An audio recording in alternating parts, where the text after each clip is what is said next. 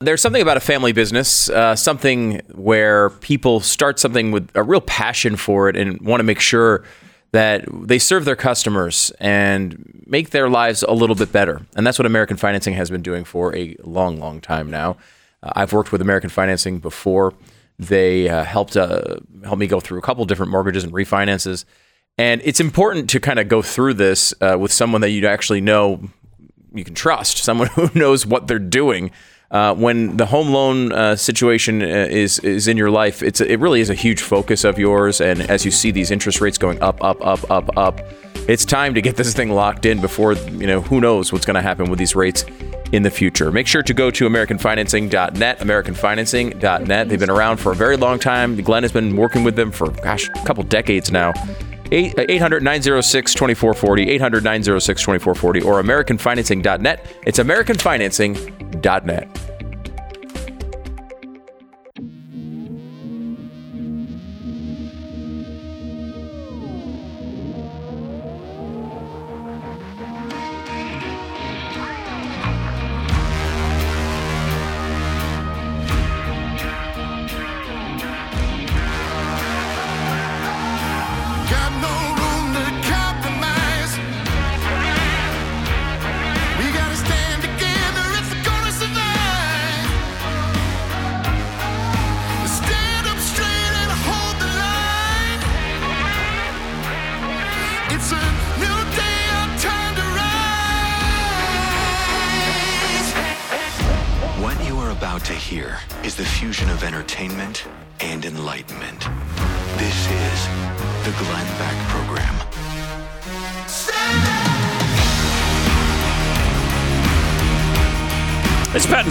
on the Glenn Beck program, 888 727 BECK. Glenn's back on Monday. Wow, uh, really huge day for world leaders. Uh, Japan's former leader has been assassinated. Uh, we'll get into that, details on that, and uh, much more coming up in about 60 seconds. American Financing, NMLS 182334, www.nmlsconsumeraccess.org. A new report shows that almost 71% of Americans feel their paychecks are not going to be able to keep up with inflation. Not just to be able to get ahead, but to just keep up. We all know where this is coming from. The people supposedly fighting inflation are the same ones giving it to us in the first place. You have a responsibility to yourself and your family to do what you can to get ahead while it's still possible to get ahead. This is where American financing comes in. This time, American financing is there with power to maybe help you, unlike some of the banks. Flexible mortgage returns uh, and terms, cash out refinancing, even debt consolidation. Please call them. They don't work for the banks, they work for you. American Financing at 800 906 2440. 800 906 2440. It's AmericanFinancing.net.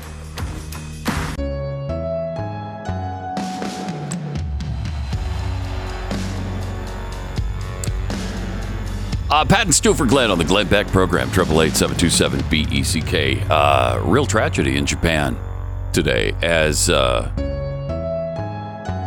their former prime minister, Abe, was just assassinated by somebody who was, I guess, uh, dissatisfied with his policies. He's not even enacting them anymore. Very Yeah. strange. There's a some back and forth about that. Apparently, he's the, the assassin is denying that. He seems to be potentially very crazy. Okay. At, at so he's point- not dissatisfied with his policy. No, big fan. He's fine with Big- them. No, Huh. no, I didn't say that. But he did say, I think there were recent reports that he said to police that he didn't mean to shoot him. He, What? yeah, he was actually trying to kill somebody else who we should point out was not there. Okay. So Okay. I That think what- uh, very weird. I think dismissing what this person is saying at this point is probably the wise way to go. Former uh, a Navy veteran in Japan, and he killed him with a homemade gun. Yeah, It looked like uh, two pipes on a plank. yeah, which is crazy. Yeah. it's crazy. Yeah. It just shows you that no matter what you do, you can't legislate this stuff Right. out of existence. Now, I've never really looked into Japan's gun laws. I'm assuming they're sort of strict. I uh, I could I could walk I- you through it. okay, why- would you like walk- to, yeah, Would you like to purchase it? Would you like to purchase a gun in Japan, sir? I, I yes, I would. You would. Okay, I just would. a couple steps for you. Okay. Okay. Now I've never been there, nor will I probably ever go. But I'd So still like really, to buy a gun. There. I there. say really suspicious that you want to buy a gun It there. then. is, isn't it? Yes. Yeah, you might want to tag me. Uh, do a little red flag sort of thing. Yeah, because I I have a person who has never been to Japan, is not planning to go to Japan, but wants to buy a gun in Japan. This seems Strange. suspicious. It yes, does. it does. Yeah. Okay, so I've red flagged you. Okay. Here's the process, though. Are you ready for it? Yes, I am. Okay. Step one: take a firearm class. Not not that big of a deal. You can do that. How long is it? How long's a I, firearm? I don't know. class? I, I don't know, but right. I, there's more to this. You have to also pass a written exam. Okay, from the firearm class. Yes. So I better pay attention to what I'm to- you learning. can't just class. like yeah, Okay. you can't just blow it off. I can't and, just sit there and pretend like I'm listening. I really need to listen. and step All right. Uh-huh. one C, I guess this would be. Um, that's it's going to be held three times a year. So you're going to be Hmm. taking this test three times a year Uh, For uh, how long? Like every year? forever. like the rest of my life? You're get taking a test. Take a test three times, times a year. year. Okay. Now that seems inconvenient for me. I am going to have to uh, request something else, though. It's not just that. Oh, okay. I'm going to have to ask you, Pat, to also get a doctor's note saying that you are mentally fit and Mm-hmm. do not have a history of drug abuse. Now, this is the end of the road for you. Obviously, you're a, a huge drug Huge abuser. drug addict, addict, yeah. yeah. Uh, so, Coke to nose candy. but you could probably find a doctor that would go along with your story, Possibly. possibly. Okay, so let's just say you could. Mm-hmm. Okay. Okay.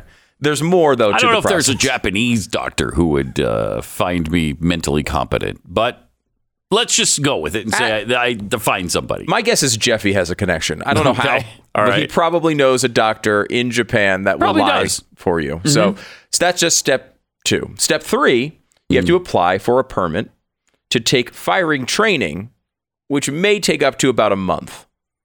huh. And I'm not sure if that's the firing training that takes a month or the permit that takes a month, but it's going to take a little bit of time for you to get that step done. but right. that's not too arduous so far, right? You got to test three times a month or three times a year. Right. Mm-hmm. You have to get a doctor's note and you have to uh, just apply for a permit to take the firing training, which may take a month. There's also, you have to describe uh, in a police interview why you need a gun. So what if I just need it for safety?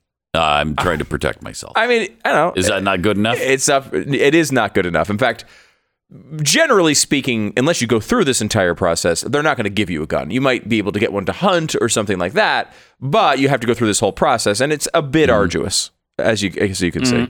You also have to pass a review of your criminal history, your gun possession record, employment. Involvement with organized crime groups. This one's going to be a little iffy for you because I know you have some serious involvement in that area. Hugely tied into cr- criminal elements. Yes. They have to review, Especially in Japan. right. Yes. yes, it's true. Uh, you also have to get past a review of your personal debt. Oh. You have to pass a review of your relationships with friends, okay. your relationship with your family, Mhm. and your relationship with neighbors. How how well do you get along with your neighbors? I know you, you get really uh, along well with your uh, HOA. Oh, I do. Yeah. Uh, they, Love them. They they Love are big fans death. of yours. I- I Uh-huh. mean, with the exception of that when that time the- you left the garbage out. yes, for three hours. past the deadline. Uh, past the deadline. deadline. Yeah. So I mean, you would Right. not be getting a gun in Japan. No, because of the garbage incident. Okay. so, but we'll see. Um, then you have to apply for a gunpowder permit. My a gunpowder Yeah, permit? totally different permit, Pat. You need a gunpowder permit. Okay. Then Mhm. you have to take a one-day training class and pass a firing test. So, and then you have to obtain a certificate from a gun dealer describing the gun that you want. Okay, not not again. This is not that bad so far. No, right? so okay, far it okay. seems really convenient. so. That's not too bad. Oh, oh yeah. Then Mm-hmm. you have to, if you want a gun for hunting, you have to apply for a hunting license. Now, this is pretty much the only way they're going to grant you a license. So you do have to get the hunting license. All right. Then you have to buy a gun safe. Then you have to buy an ammunition locker, both of which have to meet safety regulations. But you're doing well so far. There is no way anybody has a gun Right. in Japan. Then Wow. you have to allow the police to inspect your gun storage. So police come over to your house, and I mean, Okay. imagine. And inspect it all. then Then You I get my pa- gun. I get my AR-15 and I can do what I want with it. definitely not. Definitely not. Huh. Then you have to pass an additional background review that of some sort. Finally, you get to buy your gun. Now, again, it's only going to be a gun that you're going to be able to use for hunting, essentially. Uh, But that is the process in Japan. And you see this and you think, okay, well, that has to stop something like this from happening. If laws can possibly stop this from happening, those laws would stop this from happening. And yet, Instead, he makes a homemade gun and he doesn't go through any of the process. and I didn't uh, outline this, but I'm almost positive Wow. ghost guns are illegal in Japan. So, yeah, I mean, now look, uh, people will point out, and by the way, the media is doing everything they can to make you know that gun crime is rare in Japan. And that's true. It is very rare in Japan. They don't really allow guns for any reason. Uh, and so it is very rare. Of course, you know, they have a much higher suicide rate than us because it's not about the gun, right? We, you know, they they have almost no guns in the country, and their suicide rate is higher than ours. So it's not about the gun, but you do see this uh, this uh, terrible thing going on uh, go on with Shinzo Abe, the guy who who made the gun out of, as you point out, a couple of pipes and a plank. Mm-hmm. Now I don't know. Can you ban pipes? Can you ban planks? Would that do anything for this problem? It's hard to imagine. I don't know how you could make you should this at least have to take a pipe class three times a year and then pass the pipe class test. Just Don't the three think? times a year? Yeah, just I- three times. Maybe six. Maybe we up it a little bit for pipes. So you think double it on the pipes? I think so. Well, All he had two pipes. Okay, yeah. Uh, I mean, it really is fascinating to watch that. Right? I, I mean, there's nothing. You just realize at some level, we all do this. We must just trust other people we don't know to not be insane, to Mm-hmm. not be violent, to not be crazy. I think of this option, uh, this uh, this this example often, in that you're driving down the street. You are driving 50 miles an hour on the right side, uh, right right hand side of the road. On the left hand side of the road, a car approaches you, also going 50 miles an hour. In between you is a double yellow line. Your entire life is at the hands in the hands of this person that you will never even see driving at you 50 miles an hour that they don't just swerve into you as you get close. You are just sitting here, just trusting the goodwill of a complete stranger and the, the deterrent power of a double yellow line to protect your life. And we do this mm-hmm. every day, and we all pretty much survive it. And that is really the best defense against this. That is really all you can do. When evil decides evil is going to act, it is really, really difficult to stop it. Uh, you know, you, you just have to realize that it does exist. You can do everything you can to stop it. But I mean, this is a guy who's the former prime minister of the country, the guy who held the office longer than anyone else in history. Yeah. A very, Nine years. very prominent figure making a campaign speech. And some guy just walks up behind him and shoots him in the back a couple times. Yeah. Incredible. Really, really bad. In front of what, hundreds of people and tons of cell phones. There's all sorts of disturbing video and uh, still images of all this stuff going on. And right in the middle of broad daylight, Pat. Yeah. I, it's interesting because there doesn't seem to be a heck of a lot of security around him. No. It, uh, there were only a f- I think a few guys. Now the, the guy was immediately tackled after he shot Abe, but uh, I think the point of security is to try to get to somebody before they shoot. But you know, you're just you're not expecting somebody with a homemade gun, uh, two pipes and a plank, and being able to fire that and, and kill the former prime minister. Just uh, amazing. Uh, but I did wonder, you know, why don't they have more security around the guy when he's out in public, right out in the open, uh, making a, a speech, a campaign speech? I, it's pretty weird. It's pretty strange. I don't know. I, I guess at that point, you're just depending on your gun laws. yeah, you are. You know, you're just saying, well, we don't need security because we banned guns. Uh, it didn't work out all that well in this case. No, it didn't. You know, I, I, I there's not much you can do uh, now, but I mean, you, you can look at this and say, hey, you know, any world, like, I mean, and this is just seems like obvious common sense. Any world leader should have security around them when they're making speeches in public. You can't tell Right. what's going to happen. There's a million ways someone can do something crazy. And we went through that obviously terrible period where this was commonplace. I mean, this was happening all the time here with major world leaders in the 60s and all the way up to really Reagan, um, where this stuff happened often to major public figures. And that's one of the things we've talked about when it comes to these mass shootings. Societies and cultures seem to select these crimes of spectacle. That whatever the for for right now for us, it's these mass shootings, right? It's not the biggest crime problem we have in this country by any means. It's it's a small, small slice of the gun violence and total violence and total crime in this country. But like there's this very small group of people who think fame and uh, notoriety and infamy will come to them from doing these types of things.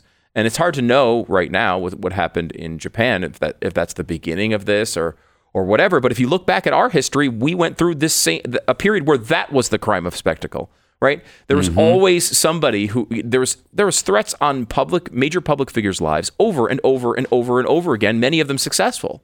Yeah. I mean, the 60s were awful So bad. for assassinations. Yeah. Uh, You you think about that decade with JFK, RFK, Martin Luther King. I mean, it just happened over and over and over again, and uh, it's it's it's really hard to prevent everything like that. All all of these shootings and uh, uh, protect everybody who needs protection. Uh, it's impossible. It's really impossible to to completely safeguard our society. And even in a place, as you just went through, with the restrictions on gun on guns like they have in Japan, you still can't safeguard everybody. Uh, that tells you a lot. Triple eight seven two seven B E C K. More in sixty seconds.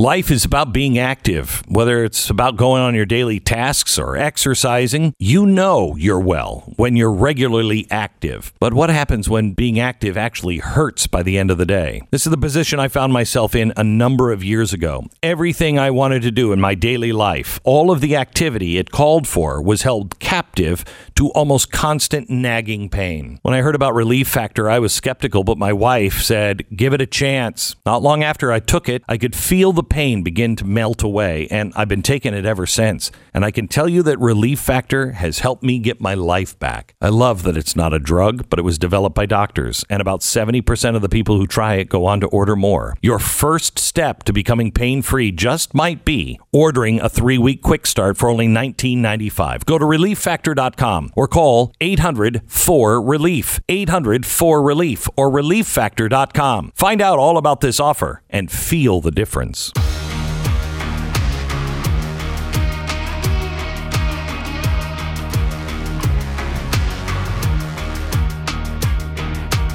It's Pat and Stu on the Glenn Beck program. Pat, I, I have a, a question for you for just some legal process here. Mm-hmm. What should happen to the guy who assassinated uh, Shinzo Abe? What, what, what's the appropriate punishment? Does he go to jail for a while? Does he? Until you execute him, yeah. Mm-hmm. Mm-hmm. What if he just stays in jail for the rest of his life? Mm, Would you be uh, okay with that? Let me give you another option. All right. Let me give you another option. Mm-hmm. What if he goes? He kind of goes away for a while, and then we give him his full release, and he's walking around doing interviews with the media, talking about his life. Uh, no. what I- about that? What about that, that option? I, I wouldn't uh, be in favor of that option. Is that a bad option? Frankly, it seems like a bad option to me. Yeah. Why am I seeing uh, John Hinckley Hinckley. doing interviews with the media? Why is he in a full release, walking around? Could be at your restaurant, could be at your grocery store. Why is that happening? Could be in concert in your neighborhood. Could be in concert. He's doing a freaking tour. yeah. Now he It's- said they say he's amazing. Mm-hmm. They say he's he's healed. He says he's still taking his meds. So maybe he won't assassinate another Mm. president anytime soon. Mm-hmm. But why the hell is this happening? If you shoot the president of the United States, is there no line where we just say, nah, you're not walking around anymore, really under any circumstance? Is there any crime? No, I, I mean it's it's inconceivable that this has happened with him. It really is. And we forget how close Ronald Reagan was to death. oh, very close. I mean, i- i- initially, I don't think the American people knew how serious it was because they kind of blew it off. Hey, he's, he's fine. He's going to be all right. Uh, he's going to have a full recovery. well, yeah, that wasn't always the case. They were very afraid that he wasn't going to make it at first. Uh, and so it's just by the grace of God that that John Hinckley didn't kill him.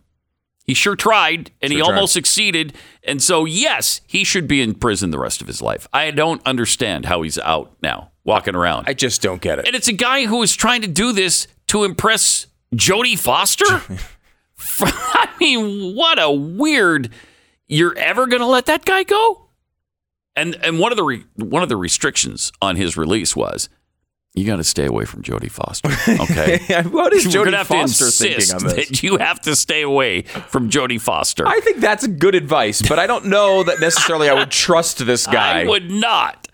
I I know I necessarily would not trust him. Mental health is a difficult thing. Sure to- is. It's a it's a difficult nut to crack. And to prove that he's healed, uh, that's virtually impossible. How about this? He doesn't even have to take his meds. He says he does because he you know he wants to just be just be careful, but he doesn't have to take him now. He doesn't need them anymore. Didn't he also come out as a gun control advocate? Oh yeah, yes yeah, he did. So that's good. Of course, and we've that's got him why on that side. That's so the well, you journalists shoot the right him president. I guess the, the, the journalists are fine. Yeah. uh, you know, interviewing you. If you say the gun control thing, I guess it's it's fine.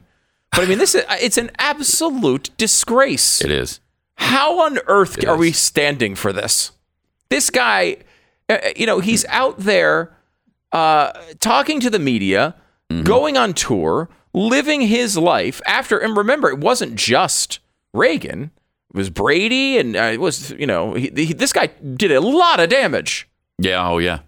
And he's just out there. Uh, and and he, by the way, in the interview, he's like, you know what? Actually, I actually kind of liked Ronald Reagan. I wasn't against. I wasn't against Reagan. I liked Reagan. What? Yeah. Uh, So a guy so you shoot the people you like. Yeah. Cause, Okay. they couldn't make him look like a left wing nut job. They had to make him look like a right wing guy. like, oh, you assassinated the president, but you were still right wing, right, sir? yes, I swear. And give me some gun control, please. And you know, it's interesting because back in 1981, I don't think we even knew if he was right or left, or I don't think Yeah. even anybody even asked. It wasn't we just big- knew he was a nut job. Yeah, you knew- well- That's a new thing that we have to determine their their political ideology. Yes, that is true. That's true.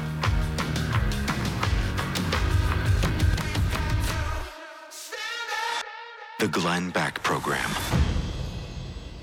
These days, you use your personal information to do just about everything, especially when you're online. But with all that information just floating out there, it can make the internet a practical gold mine for identity thieves. Actually, that's, that's not fair to gold miners. Mining is actually hard work. Stealing your identity is dangerously easy. It's also incredibly costly and terribly frustrating if you get hacked. Now is an easy time to join up with Lifelock and help protect yourself with Lifelock by Norton. Lifelock monitors your information and alerts you to personal identity threats. And if you are a victim of identity theft, a dedicated US based restoration specialist will work to fix it. Lifelock. They can't protect you from everything, nobody can, but they're the best in the business in my book. 800 Lifelock, 1 800 Lifelock or lifelock.com. Use the promo code BECK and save 25% off your first year. Identity theft protection starts here. As the mainstream media perpetuates the left's insanity, we're helping you fight back one truth at a time. More Glenn Beck next.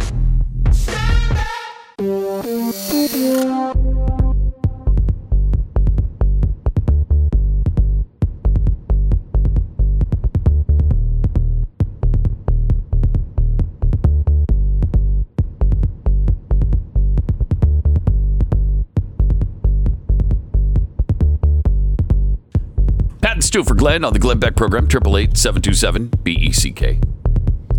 Uh, you forget that uh, that Shinzo Abe uh, left a pretty towering, as it's described here in this article, a towering legacy. Um, they they think that he's really the most significant leader in Japan post-war. Um, a hawkish conservative economic reformer who dragged the country out of decades of stagnant economic growth and made it a power player on the world stage again. And uh, so that's who Japan and the world uh, lost today. One of his big priorities was getting closer to the United States. Uh, he believed that that was smart for them to do uh, to bolster their defense. They, Trump said they were very good friends. yeah, they were. Uh, they were. They seemed to be tight. Uh, he was one of the world leaders that was not overtly critical of Trump. He also took China seriously. Was a big part of that. He, he you know, the, Japan had been sort of deferential to, uh, sort of took a position post-war of we're not bad guys. Don't we know we're not a threat. We're just going to hang back here. And he he was one of the first uh, prime ministers there to say, you know, sure we're not a threat but like we also need to have defenses we need to be have good relationships with those who do have defenses we need to take china seriously as eh, you know we've seen what they've done in the past and they could do it again Right. and you know that is that's a big part of his legacy and he's very well regarded there i mean it's and he's only 67 pat you know i think Yeah. because he left office and he left office for health reasons in 2020 people kind of think, oh, you know, he was, you know, at the end of his life. You know, he was 67. He's still running around the country campaigning for various uh, people that he knew and, and supported. And, uh, you know, had a long life of influence ahead of him. Yeah. And just see that happen. Yeah, I mean, really really. I, it, it's bizarre because you see pictures of Abe making this speech. You can see the guy just standing there behind him, no security back there at all. Mm-hmm.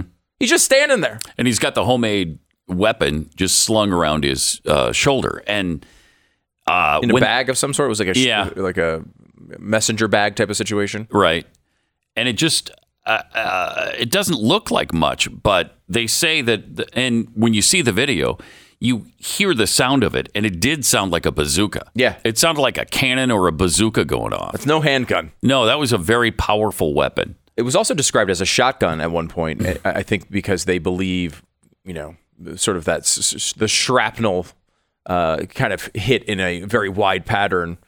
And really, I mean, did so much damage. There was no hope. I mean, they, they were they were describing it as he was in cardiac arrest, and I've seen some people say that that's not a great translation. It was more like he has no vital signs almost immediately. uh, it didn't last. He did not last long uh, after that. And now the shooter, the assassin, says it wasn't political. At first, they said he didn't like uh, his policies or something, and now there's uh, some contention about that. Yeah, I- that he was there for a religious leader who wasn't even there. that is one of the reports that's out there. The police have have basically paraphrased some of the things this guy is saying. What does that mean, though? Right? What What does it mean when you're getting the words of an assassin moments after? Yeah. You know, we just don't know. I guess if I guess if it was a politically motivated group looking to take responsibility, maybe you know they're going to be honest about it. But we don't know at this point if you know it's hard to know if you could actually believe anything they're saying. Supposedly this guy is saying it wasn't no i didn't even mean to shoot him. I meant to uh, i meant to assassinate some religious leader who wasn't even on the premises. Like I, so it, I, I think at this point could be that he's saying you know that he actually is just completely nuts could be that he's trying to give you the impression that he's completely nuts could be he's just does not have very good eyesight. I don't know. I don't know what it could be. I will say the one thing you could say about the guy, and this is important, he was wearing a mask uh, when this was going on. He was protecting himself and and others because Pat, you wear Right. your mask to protect others. Yes, Okay. correct. And he was protecting others from COVID nineteen at the time Uh-huh. of the assassination, and that's important. Uh, You know, he was outside, and So would you there's- call him a hero? You, you almost would call him a I hero. I don't know if I'd wouldn't go you? exactly that far. but it's, it's, Unbelievable. Yeah, I, I, you can almost believe the media would be like, well, you know, you know, yes, he did that, but he was also saving lives as he was wearing his mask out outdoors. I, I could see that on should- CNN. We should note, by the way, no cases of COVID nineteen have been documented outside of close conversation outdoors in the entire pandemic. So when you are seeing people outside with masks mm-hmm. on, it's important to note that, by the way, according to the New York Times, there have been literally zero cases globally that have been documented outside of close conversation when you're when it comes to outdoor transmission of COVID nineteen. I will also say, Stu, uh, that he doesn't seem to be wearing his mask properly in one of these photos. It looks like the mask is below his nose. You should have known you can't trust. Yeah, the you guy. can't trust the guy. They should have. He should have been brought down at that point. Where's your N95? You know, at this point, it Right. seems to be a normal surgical mask. It is amazing when you look at these photos. Everybody's got a mask Everybody. on. So they're still doing that in Japan. Obviously, it's just a it's a thing that you wear a mask no matter where you go, w- no matter what you're doing. Yeah, it does seem. That. I mean, that, of course, that was part of the culture, not to that extent, but part of the culture Before, before. I mean, I remember whenever you'd be on an air, like pre 2020, you're on an airplane, someone's wearing a mask, you could guarantee they're from Asia. Like they lived Uh, in Asia yeah. or they uh, currently Yeah. live in Asia because, it, you know, and obviously they had the SARS outbreak. They're, they've had several of these things that happened before. And so it became part of the culture long before it did here. But, you know, it's still going on there. I mean, China is, by the way, Pat, currently in the middle of shutting down a bunch of cities again because they have a couple hundred cases of COVID. Jeez. Which every time they do that, yes, it makes the lives of people in China miserable, but it also affects our economy and our supply lines. right? Every time they do this, this idiotic idea that you can keep COVID at zero, they're the only country on earth trying to do this right now. Well, they have a Well, zero policy. I should say, with the exception of zero COVID policy. So Yeah, Turkmenistan uh, is also doing this, and they have the uh, distinction of having no cases since the beginning of COVID. Never had a case in Turkmenistan. Oh, wow. Their policies, they're the only Wow. ones that are doing it right. Huh. You know, it's working there. now, some would say maybe their government is denying the reality of the situation, but no, no. But no, They, they, just actually have, had no cases no- whatsoever since the beginning of the pandemic. Wow, that is that's So- impressive.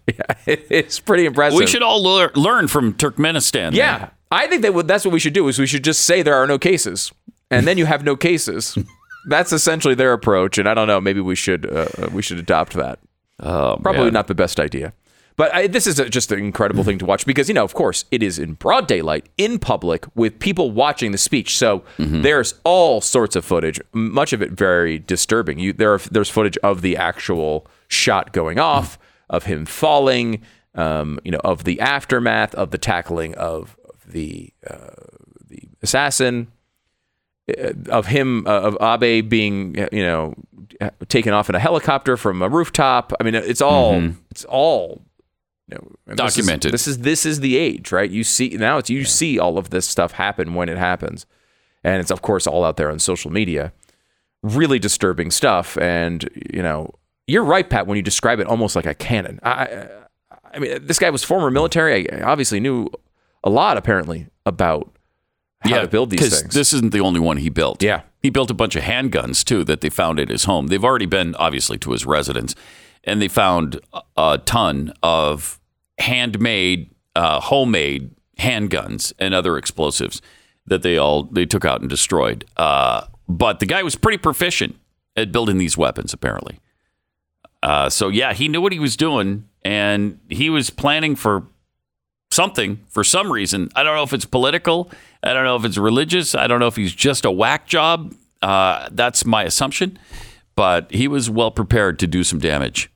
Uh, it's really awful. And you see, really just- awful. this stuff is really difficult to stop. I mean, there was a, uh, it was in Japan, I believe, years ago, years ago now, that they did. Wasn't it in Japan where they did the chemical uh, attacks of the subways? Yeah. that one religious was. group. Mm-hmm. And uh, and you know, again, like you have no guns in your community, um, but you know, they filled literal garbage bags with.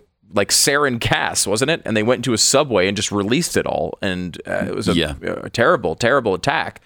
You know, you, you just we had we had a biological attack here in the United States uh, in the Northwest years ago with a uh, questionable sort of uh, cultish group uh, that they you know put all sorts of you know essentially biological attack. They put was it was it salmonella or what it was on, on a- in a uh, in a buffet in buffets around town. Oh yeah. Remember that? Yeah. Yeah, that, they made it eventually turned Uh-huh. into a Netflix documentary, but it's like the only biological attack, or first certainly uh, that happened. kill anybody? I can't remember if anybody died it- from that. I think it did, but I can't. It's been a while since I've yeah. I've looked into it. But like you just realize that like when you have people who are dedicated enough and and determined enough to do something terrible, it's very difficult to live in a free society. yeah. Or honestly, even in a lockdown society, it's difficult. But in a free society, it's almost impossible to eliminate this stuff. It- you just have to be Mm-hmm. realistic that you are fragile at some level. And certain things are going to happen. Certain things are going to happen. You And- can't safety proof the entire society. No. It's just it's impossible to do it. You, and you learn this as, as a parent. right. You- you- I mean, I can't tell you how much time I spent looking at corners of tables, trying to figure out how to make sure my my toddlers didn't fall into them. Mm-hmm.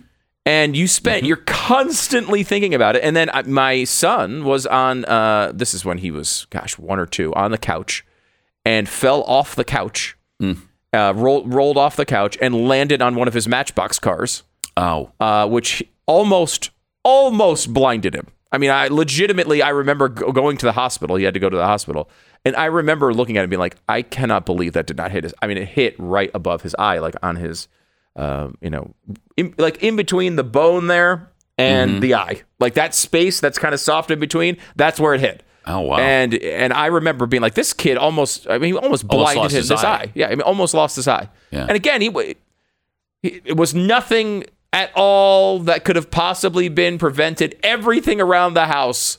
We were basically living in an inflatable house at that point. Everything was protected all the time. And still, this stuff happens. It's just you Yeah. have to realize that life is fragile at some point, and you don't control the outcome all the time. And it sucks. You'd like to be able to, but you as much as the media will act as if there are common sense easy solutions to these problems everywhere else is able to stop it why can't we it's just not true it's not true Triple eight seven two seven B E C K. More patents and Stu for Glenn coming up. This is the Glenn Beck Program.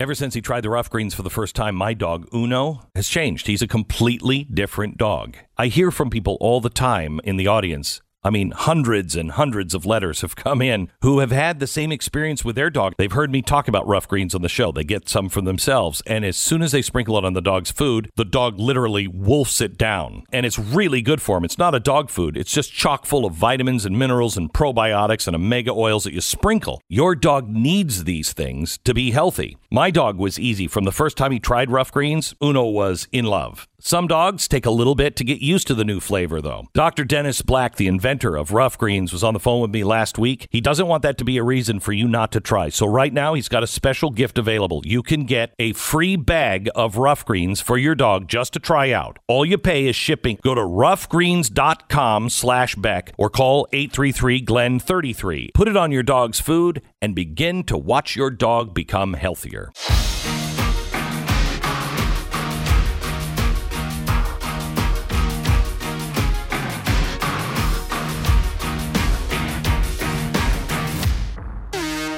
Pat and Stu for Glenn on the Glenn Beck program. Triple eight seven two seven B E C K. Uh, James Caan, we lost him. We lost him. Eighty two years old. Uh, and everybody makes a big deal out of the fact that he was in The Godfather. Yes, yes, he was, and The Godfather's great. But he was also in Brian's song. Okay, not as many Brian's people bringing that up uh, in the coverage that I've heard No, they don't. No. Because uh, I don't know why either. I, he was brilliant in Brian's song as Brian Piccolo, uh, the best friend of Gale Sayers of the Chicago Bears. Um, and it's, uh, you know, I, I watched that movie again a few years ago, maybe five or six years ago, Really? for the first time in probably since I was 10. And uh, it didn't hold up quite as well as I remembered it. never does never does I mean, as a 10 year old, I remembered that being one of the greatest movies of all time. As, you know, older than 10, I, I, as an adult, uh, it was a little bit cheesy. we should also point out elf Elf. He was great in Elf. he was great in elf one of the greatest christmas movies of all time Yes. and really the last classic Christmas movie, right? Like, a, that I can think of. has Yeah, there been a more recent one that has come close to that level? I don't think so. You know, we had a bunch. We had a bunch in the '80s. We had a Christmas Story, Christmas Vacation. Again, you may or may not like those movies specifically, but And then the '90s was Santa Claus and Santa Claus Yeah, Two, yeah, the Santa Claus stuff. Three, but and Elf was what early 2000s, I think 2003 ish. Mm-hmm. and then since somewhere. then we're like, ah, we're done with the Christmas movies. We- We have enough of them. well, and they're, they're just not good usually. You know, they, Yeah. they've come out with new ones. No, they have. They have. They're just not good. I mean, Hallmark comes out with 47 every single Christmas. Yes, they do. And, then again, Lifetime they're does it. just not good. No. Well, let's not say that. I mean, some of them are fantastic. Okay. One of my favorite things around Christmas to do, and we've talked about I this before. Mm-hmm. is watching those movies on Lifetime and or uh, Hallmark. Yes. And just, just, you can watch those movies and within 30 seconds know the entire plot. Oh, for sure. It's incredible. Some guy. Because it's the same every time. Yeah, some guy's in a suit walking down the street. He looks like a business guy. He's obviously going to be the guy that ends up with the first woman you see. Yes. Mm-hmm. Which is uh, usually Candace Cameron Bure. And she she is also she is usually also the business. It's usually the woman who's the business person in a lot of these Yeah, movies. a lot like of times. Candace Cameron Bure, she's a very highly accomplished woman. She doesn't have time for this Uh-huh. Highly traditional stuff. But she's in her small town where she's from uh, after having worked in New York. Right. For a long time, and she made a lot of money, but now she's back. She's back because just for the weekend. Yeah, yeah, right. No big deal. Bumps into a whole high school sweetheart who is he says not doing anything with his life. He's still in the same hometown. No, and she already has a jerky boyfriend. Yeah, so it's always a she's jerk. got no room in her life for a new man, and yet somehow she winds up with the guy from high school. It's, so, uh, it's amazing. every time. Happens every single time. All right, triple eight seven twenty seven B E C K is the phone number. It's Friday. Pat and Stu in for Glenn on the Glenn Beck program.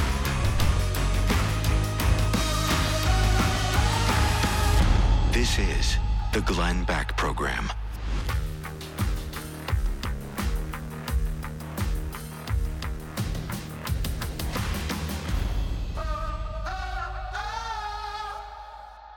All right, we've seen some massive uh, wins for truth in the American family recently, and it feels like that pendulum might finally be swinging back in the direction of genuine American values. Ronald Reagan once famously said that all great change in America starts at the dinner table. And that means, uh, you know, change, of course, starts with the family, your family.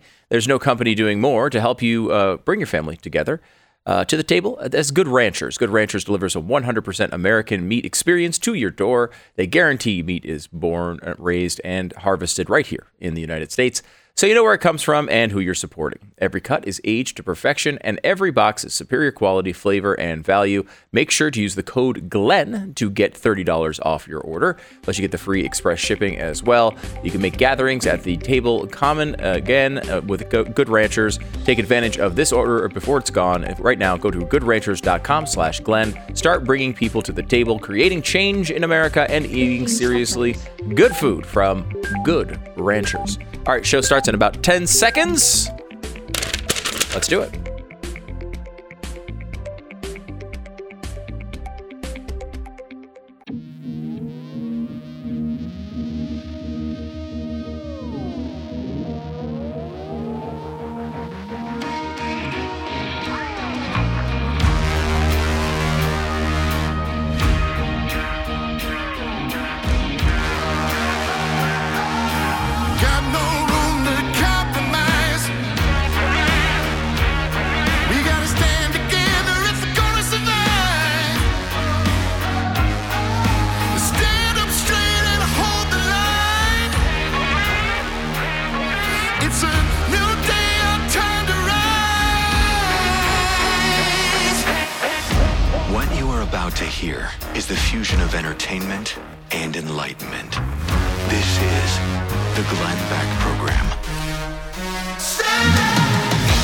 Pat and Stu for one more day. Glenn's back on Monday.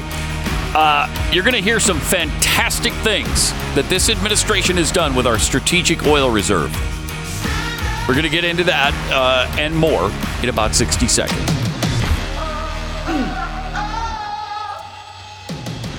If you put your house up on the market today, depending on where you live, chances are pretty good that you could not only sell it in a heartbeat, but that you'd get a really good price for it. Congratulations, great news. Uh, that's something to celebrate. But there's just one more question where are you going to live? Because those same rules that got you a great price on your house are going to work against you when you try to buy someone else's. So, what do you need now? You need someone who knows what they're doing to help you. You need a great real estate agent. Glenn started a company years ago called Real Estate Agents I Trust, and of course, I highly recommend them. They do great work, and they've helped so many people in this audience. They find the top agents in your area, they put you in contact with them. It's a free service to you. You should know who your real estate agent is, that they have great performance and one of the best around. All you have to do is reach out to them and they will start the process with you pretty much immediately. RealestateAgentsITrust.com. The game, the name, you know, pretty much says it all. It's RealestateAgentsITrust.com. It's RealestateAgentsITrust.com. Okay, so the strategic oil reserve. It's called that because it's supposed to be strategic. Mm-hmm. And it's in reserve. And it's in reserve for, say, the U.S. military. Like we're having a shortage of oil. And so uh, if we're in the middle of a war, what would you do? Uh, you run out of oil, your tanks grind to a halt, all your vehicles stop. Well, that's where the oil reserve comes in. Well, that's why we have 750 million barrels on reserve so that you could use it for the military to keep it going. Hmm. I'm just got to question your use of the word have. Well, you used to have. Used yeah, we to had. have. We had. We had 750 million barrels. Right now, it's. I think it's under 300. Yeah. I think it's like 250. More than half, almost two thirds is gone. If you just. Uh, But the good thing was it it all went to American motorists. It went directly to the pumps here in the United States of America, so that people could you could lower the price of uh, of what you're paying every gallon uh, here at the pump. And man, it just went right to give provide relief Well, I think, to the American people. I think the feeling Americans would describe when talking about the last few months at the pump would be relief. They just feel like, wow, this has mm, been what a what an mm-hmm. incredible relief to come to this pump right now and pay 501 a gallon instead of 502 or 503 a Right. gallon. I will say though, I just went to the pump yesterday. Yeah. Mm-hmm. Now the time before this, it, I it was one hundred and twenty dollars to fill my tank. Mm-hmm. Yesterday it was only only ninety nine twenty five. I only paid ninety nine dollars and It's a twenty five It's a miracle. Wow. Now, Man. it has come down a little bit. It's actually, I, Yeah, I, I believe the average price now is 480. It was 502 was the peak, and now we're down to 480, which is Mm-hmm. um, unthinkable. Uh, 480 is a terrible, terrible, terrible, price. because it was when the election took place. I believe it was a dollar eighty seven. I think when he left office, it was was it two thirty six or something to that effect. Unbelievable. It was really low. and that's that's normal. I don't even think of that as low. It's uh, that's normal. Yeah. you know. But this is Yeah. not. This is abnormal. Very. That's what this is. Very And, of course, and it's unsustainable. we should also point out the just wait, mark my words. When the inflation report comes out, either this month or next month, and the drop in gas prices is factored in, and inflation looks like it's come down a little bit, mark my words, they will take credit for that. Oh, you bet they will. And they will Oh, say, yeah. oh, it's all because of our amazing policies. Now, of course, the real reason here is largely due to the fears of global recession. so it's actually, his policies are so bad that people are terrified. And so demand is play is being played with. Even the supply chain is not enough uh, uh, to hold uh, up this dynamic. And so we're getting to that point now where people are freaking out about the economy. When that happens, gas prices are going to start coming down. Uh, you know, again, there's good things, and I mean, that's obviously a good side effect of economic worry, I suppose. But I don't think that's a, that's not a path to economic success. Terrify everybody over constant recession, maybe depression, and they'll stop buying stuff. Is not a great way to stop res- uh, uh, inflation. And it is sort of one of those things that seems to be the only approach they have. Their approach seems to be what if we come up with the worst ideas possible and everyone loses confidence and then the economy crashes? That should cure inflation. Yes, it should. It will. that will cure that part of the economy really quickly. We did have a job report uh, come out today, which was, you know, as you might imagine, still, you know, good. You'd say, um, you know, pretty pretty good. I mean, this is of course they're trying to slow this down at this point. I mean, when they're raising these rates, they're trying to slow down the job growth because they think it's out of control. Because people are, uh, you know, the, the markets and the economy is overheated. That's essentially the problem and why we have all this inflation. And they're like bragging about this, like, well, the wages went up 5%. Well, yeah, but when inflation's up 10, most people are not going to cheer you on when it comes to a 5% raise. And most people, of course, are not getting that 5% raise either.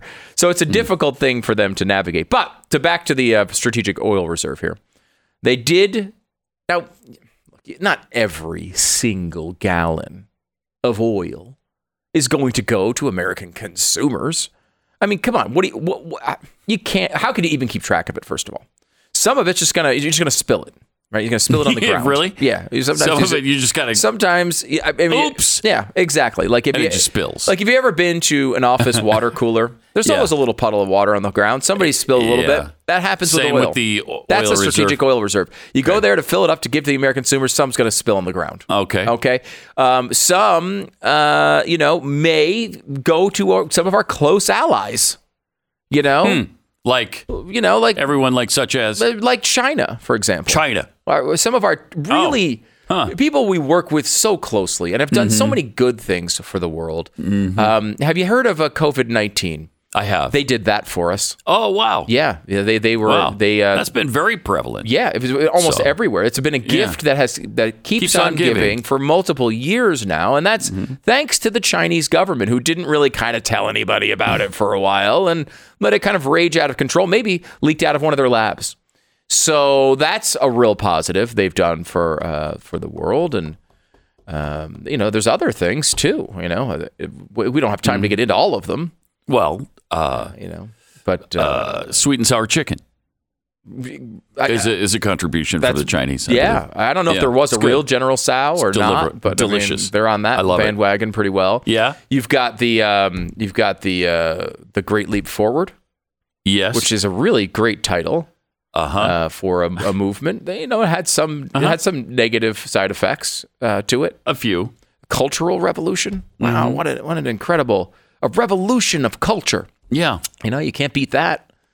Um, you know, had again a couple of negative side effects. It, Mm-hmm. You know, maybe tens of millions of, of negative side effects, but it was again something that we all were affected by So as a reward, uh, we just we sent some a little bit, oil over to them. a couple barrels. Know, you- Like how many? How many bar- barrels wound up? A few, well, a f- a few more than we spilled. You know, because you do spill Yeah. a couple drops here and there. There's Uh-huh. a couple barrels got over there. You know, something like you know, nine hundred and fifty thousand. barrels. You know, but Huh. But just just the 950,000 and it, and that's that's not all that went to China of course, but that did go to the trading arm of the China Petrochemical uh, Corporation, which is uh, wholly owned by the Chinese government. And that's you know that's that's because probably hmm. a, a gift to them, mm-hmm. you know, for all the things they've done for us mm-hmm. and continue to do for us mm-hmm. on a daily basis. You know, you ever do you ever um, have a, a computer problem? you got a computer problem, you go to the Apple genius or the IT person, and they'll, they'll come in, they'll, they'll log into your computer, and you can kind of see them moving the mouse around, and they'll like, click on stuff, and they'll say, "Hey, this is what you need to do." They're logging into our computers all the time, That is helping, true. helping us out. The. Chinese you know? do log into our computers. Who knows They how do. many problems on, on your computer they've fixed? Mm-hmm. You know, how it? Here's Right. another one they've done for us: TikTok. right? Where would people go to lip sync to random audio? I don't know. And I what do we know. do for them in return? Sure, we send them the 950,000 barrels of oil and we give them all of our personal location information so that they can study it. You know, but that's a minor Mm-hmm. a minor thing and we are agreeing to that. So you can't say that that's really, you know, it's, it's, that's not that's not a fair deal. We need to give them more and that's why we gave them this oil. Uh, so anyway, Hmm. uh, the Biden administration claimed the move would help address the pain Americans are feeling at the pump and help lower energy costs. But then 950,000 barrels went to China. So I'm not sure how that would happen. More than 5 million barrels of oil released from the U.S. emergency reserves were sent overseas, according to a Reuters report uh, that came out Wednesday. At least one shipment of American crude oil went to China, the report said. The Biden administration also claimed the uh, the company Unipec, uh, the sale would support American consumers and the global economy in response to Vladimir Putin's war of choice against Ukraine and combat the Putin price hike. But as the They war, like to call it the tax increase now. It's the Putin tax increase. that's what they're calling it. yeah. not the price hike it. anymore. No, it's not the price hike anymore. It's the Putin tax increase. Now, the, So. there's an issue with this particular uh, issue in that um, this company is one of the companies that was tied to Hunter Biden. so Unbelievable. uh, it's a kind of a, a problem. Power the Future founder Daniel Turner admonished Biden for selling, quote, raw materials to the communist Chinese for them to use as they want. We were assured Biden was releasing this oil to America so that it could be refined for gasoline to drive down prices at the pump. So, right off the bat, they're just lying to the American people, Turner told the Washington Free Beacon. Hmm. What they're, say- what they're saying they did and what they did are not remotely related. Turner also said the decision highlights the Biden's family relationship with China. Biden's son, Hunter Biden, is tied to Sinopec, which is one of these companies. In 2015, a private equity firm he con- uh, co founded bought a $1.7 billion stake in Sinopec Marketing. Sinopec went on to uh, enter negotiations to purchase Gazprom in March, one month after the Biden administration sanctioned the Russian gas giant. So the company that Hunter Biden worked directly with was the company Joe Biden sent 950,000 barrels of oil to. But other than that, you should be happy with this administration because everything else is going well. Everything. Remember, it's just a Hunter Biden story. He's a guy that's out of control, Pat. Well, and Joe doesn't even know anything about his business No. dealings. He's never even discussed it with his son. No. He doesn't even know where the guy worked. He No. was gone for years at a time overseas, and he didn't even know where he was. Now, sure, did they just catch him My leaving a voicemail about his business interest? uh, yes. yes, they did. Yes, but that was a guess. How many times have you called somebody up and said, "Hey, let me guess about s- several specific details of your life on your voicemail"? That is one of those things that moms and dads do Wow. all the time. Wow. This is unbelievable. It is unbelievable. Uh, I keep saying that word, and it must I not know. mean what I what I think No, it it means doesn't. because it, It it keeps doesn't. happening over and over again. Pat. I can't wait till Peter Doocy asks KJP about that specific instance. is that what we're calling her? KJP. KJP, yeah. Because Yeah. you're not calling her Karine Jean Pierre. No, I'm not. No, KJP. It takes too long to say, and she's not worth it. no. Uh, Triple eight nine hundred thirty three ninety three. More coming up in one minute.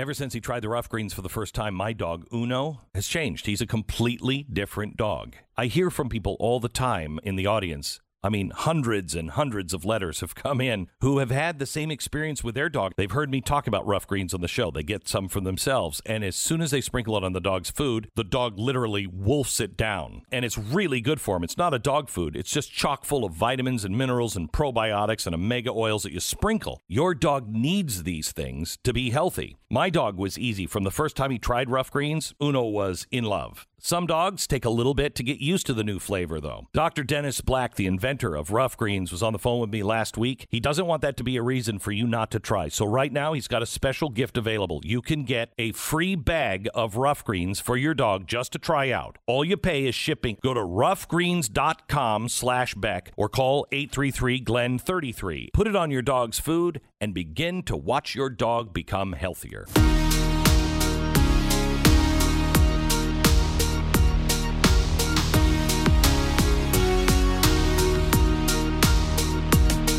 It's Power Hour Day, by the way. Stu does powerhour.com is the place to go. Check it out. It's on youtube.com slash Stu Does America uh, tonight after the regular show. So we're going to do the regular show, talk about all the news of the day, then go into Power Hour. It's going to be a really fun time. Uh, Chad Prather will be there. Sarah Gonzalez, my wife, Lisa Page is joining. She's an interesting, um, interesting person in the in the particular condition she might be in tonight. Uh, you also have Alex Stein and Andrew Heaton join, joining us as well. It's going to be a lot of fun. Uh, if you don't know what this is, we do this thing eh, semi-annually where we all get together and attempt to talk uh, to talk politics eh, while having one shot of beer every minute for an hour, and it's completely ridiculous and turns into a, a as as idiotic as you might imagine. So, and look, you don't have to put your body through uh, this torture. Uh, you can watch us do it. It's at uh, studoespowerhour.com. Go check it out. It's tonight, 9 p.m. Eastern. Now, um, until uh, Steve Doocy or Peter Doocy, not Steve. Steve's in the in the studio, but uh, his son Peter Doocy goes to the White House press conference every day, and until he has the chance to ask about the strategic oil reserve, part of that being sent to the uh, Chinese company that he was directly involved with.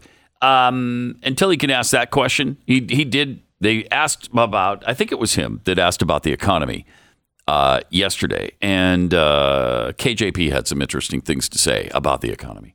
Why do you think it is that 88% of people in this country polled by Monmouth think the country is on the wrong track? So I'll say this the Mm-hmm. president understands what the American people are going through. He understands. He understands. He that. He gas prices are high He understands that. um, because of Putin's tax hike, because of the Because of war, Putin's that Putin, tax the brutal war that Putin has um, taken on in, in Ukraine, Mm-hmm. and their brave fight to fight for their democracy. That's what we're seeing here, Right, and also the seeing. food insecurity, the food cost has insecurity. Mm-hmm. skyrocketed, and that's why the president has done everything that he can uh, to blunt those high prices. That's why he's uh, tapped into the Strategic Petroleum Reserve. That's We why. saw That's why he tapped into it. uh, amount of, of uh, barrels coming out a day, one million a day. Uh, that's why uh, he, he is doing asinine. the bio, uh, the home homegrown biofuels, the ethanol Mm-hmm. 15, making that available this summer, which is not normally Not available normally. this summer, Wow, so that a- we can try and bring down those Great costs. Uh-huh. Uh, and that's why he's going to continue to work uh, to make sure we lower those costs. But- Right. But, again, we understand again, what the American people are feeling. We're doing everything that we can. We have Mm-hmm. a plan. Here's the thing: we have a plan. Republicans do not have a plan. What they, They want to do power, is take away uh, rights uh, from the American people. But They want to take your rights. do you think They it's do. possible that your we plan just is not popular with the American people? No, that's right not now? possible. I don't think it's that our plan is not No. popular with the American people. We know that the American people are feeling the feeling. the high Feeling cost. We understand cost, what right, they are right. feeling. What they're feeling. Because, because, when you look at inflation, when we look at where we are economically, and we Right. are in a strong, Gosh, she's uh, lost we are here. stronger economically than we have been uh, in history. When you look Get at the unemployment Okay, pause numbers, there. Wow. We are stronger economically than we have been in history. She's just saying. She's just looking for anything to say. She has no idea what, where to go with this. Oh my good God! It's That's- incredible. She is a catastrophe. Oh, she's- she is a I- catastrophe. I mean, she seems Absolute like a very nice lady, but oh my God! I mean, this is I know. that's embarrassing. That's embarrassing to watch. That, that's, that's like it makes you Mm-hmm. feel like when you're watching one of those like hidden camera reality shows, and someone's in the middle of like just blowing it in some way and you have that cringy feeling inside like in, inside your stomach Mm-hmm. just watching her try to answer these questions that's how i feel every time Yeah. it just feels like she has no idea Yeah. what she's talking about she's reaching for literally anything to not go to her book and just read which is usually where this winds up and to say that this is the most uh, the best co- economy we've ever had is completely nuts nobody believes that It is literally insane. It's insane to make that claim. What sort of opinion must you have of the American people to think they would believe that? I don't, I don't know. I, I, Uh, like it's it's the kind of lie I, I said on my show today. It's, it's like you're standing there in front of everybody and saying, "I am not here," but we're looking right at you. No, you're, No, you're not. not. I nope. am not here. Wait, it's not a I- bad impression of her, except you should be reading that line. it really is that bad. It's so bad. It is so bad. And you're telling, she said it multiple times, by the way, that this is the best economy in history. She has said it over and over and over again. How could you say that? I mean, I don't know. honestly, with a I straight face, it's a mar- mar- remarkable. And at one point, she says, "Oh well, uh, Joe Biden's doing everything he can to help solve these problems." Uh, has he done everything he could? Because I haven't haven't seen him resign yet. When he resigns, you can take credit for that. Then he's done everything he can. Get out. Then we then we could probably now again, of course, would go to Kamala Harris, which, Which would probably make bad. it worse. But Yeah. maybe she could give it to somebody else. Right. Why don't we just keep going down the line? Maybe everybody holds the presidency for one day until we get somebody good. How about that idea? I'm almost willing to hold out for the Secretary of Agriculture. What uh, what is he in line? I don't know. it's like 48th? 14th. I don't know. Yeah, somewhere down the line. But let's try it.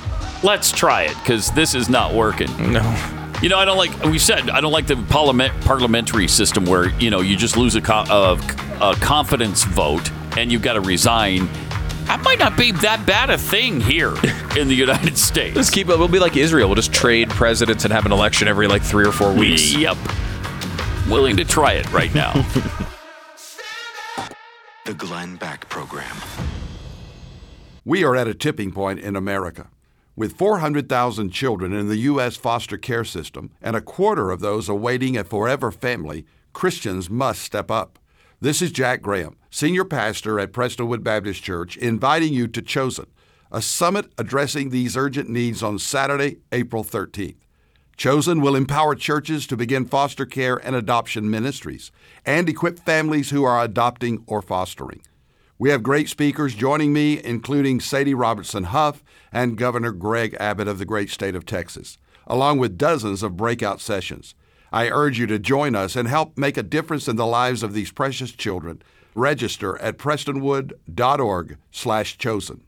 You hear me talk about my love all the time for my pillow and the, my sheets, and I've had the best sleep of my life, honestly. And Mike Lindell has done it again with his My Slippers. He took over two years to develop these. He ensured that they weren't just any ordinary slipper. These slippers are made with three-tier cushioning system, two layers, My Pillow foam, and a layer of impact gel to prevent fatigue and offer all-day comfort. It's embarrassing for my children, but I love them, and I can wear them indoors, outdoors, when I bring them places. Oh, they love it. And I love it too because they're comfortable. For a limited time, you're going to save $90 on a pair of my slippers. The blowout sale of the year won't last, so order right now. It's even great to stock up for future gifts for family and friends. Just log on to mypillow.com, click on radio listener specials, use the promo code BECK to receive this incredible limited time offer. Call right now 800 966 3117 or go to mypillow.com, promo code BECK. As the mainstream media perpetuates the left's insanity, we're helping you fight back one truth at a time. More Glenn Beck next.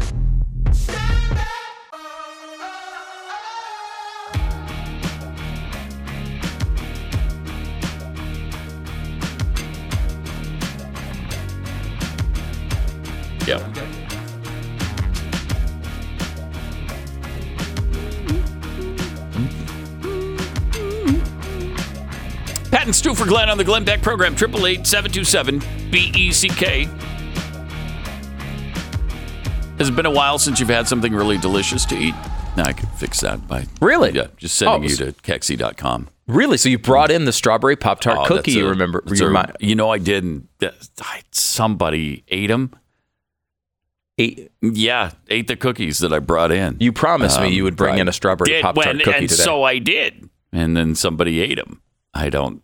I don't know who well, it was. it doesn't really do me any good. No, it doesn't. But dang it, I did remember to bring them in. But then, of course, as I said, somebody ate them. Yeah, I had the caramel cream. I had or the coconut cream. I had the. Uh, the, the strawberry pop tart cookies, um, and they're just all gone. Somebody ate them. I don't, I don't know. Turned my back for half a minute, and they're gone. You know, I have. It's, uh, unconscionable, really. We have a pretty big audience coming to watch the Power Hour tonight uh, here in the studio. Mm-hmm. Yeah. This could. be- Do you want to maybe bring in some samples for these people to? Mm-hmm. to I mean, you just go home.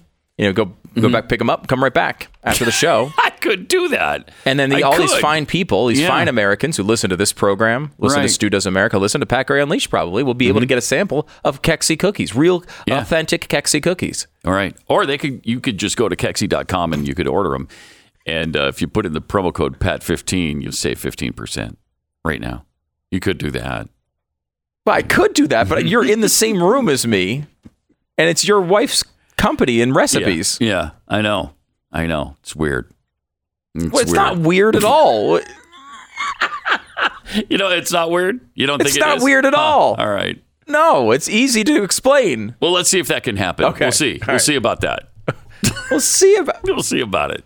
You don't care about people. No, you I don't do. I care. deeply- you I deeply, don't deeply care. care. You must be a Republican or something. you must be a conservative. Yeah, conservative, yes. I could tell. Republican, I could. nah, yeah, really. it doesn't always feel so good. No, it doesn't. No. Uh, KJP uh, was asked about uh, comparing January 6th to, uh, because Trump was supposedly doing nothing but watching TV on January 6th, right?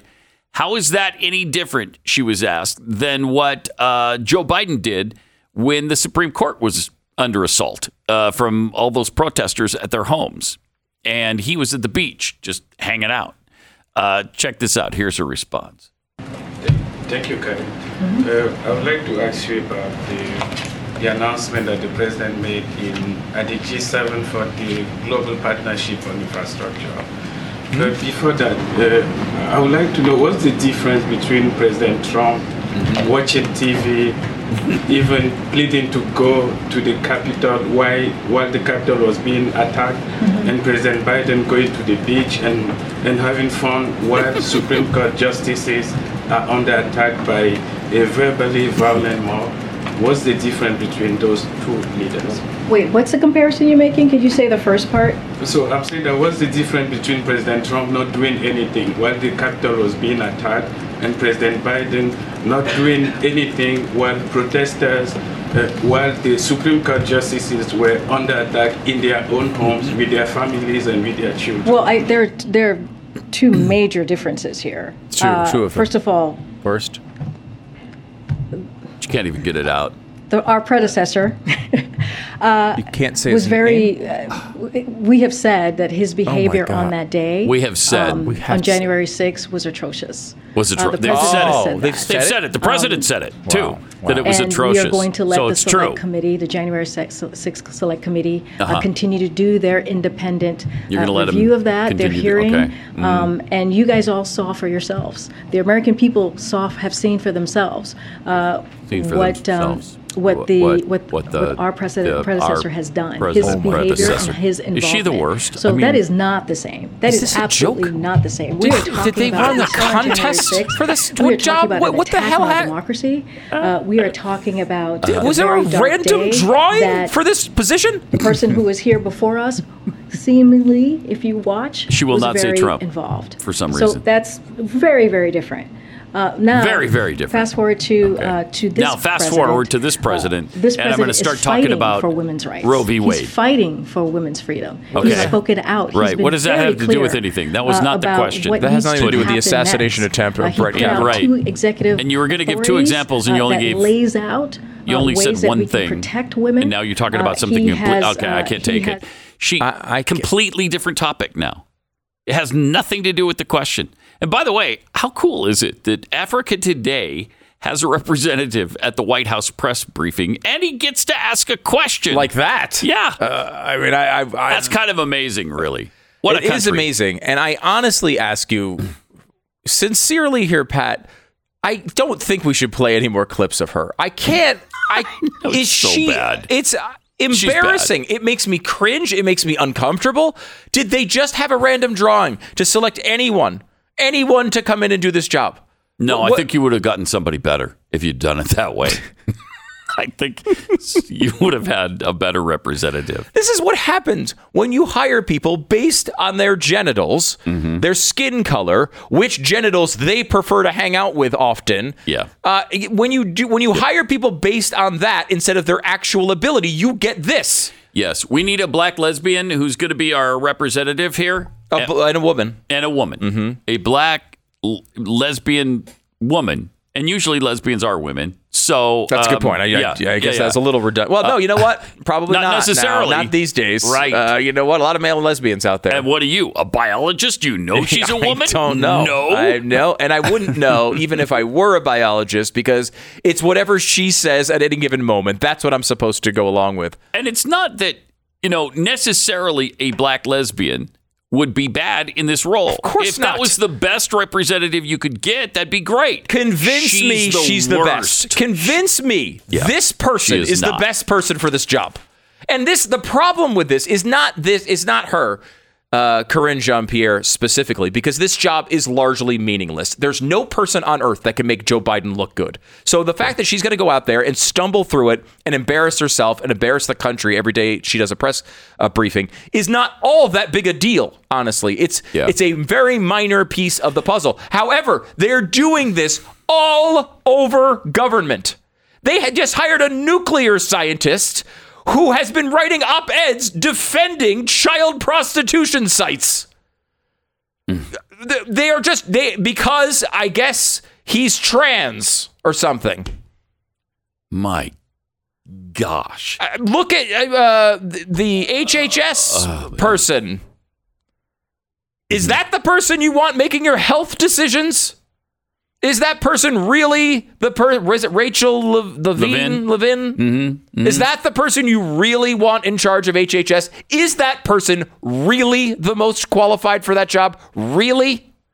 And the Is answer is- is no, of of course, on all course of these not. things. They're just looking for special interest groups. It's easy for us to see it with Karine Jean Pierre, right? We can all look at, at Karine Jean Pierre and say she seems like a very nice, wonderful person that has absolutely no business having that job. She's Mm-hmm. clearly terrible at it. And the thing is, whoever you hire is going to face the same problem in that Yeah. they have to lie to the American people every single day, all day. It's not an easy job. It's, It's not. not. I, I'm not saying it's an easy job, to but defend that's why this you hire. guy is virtually impossible. Impossible. But You have nothing to go with. Is terrible at it. There's no way to make an argument in his defense that is credible. We all know that. Right. Okay.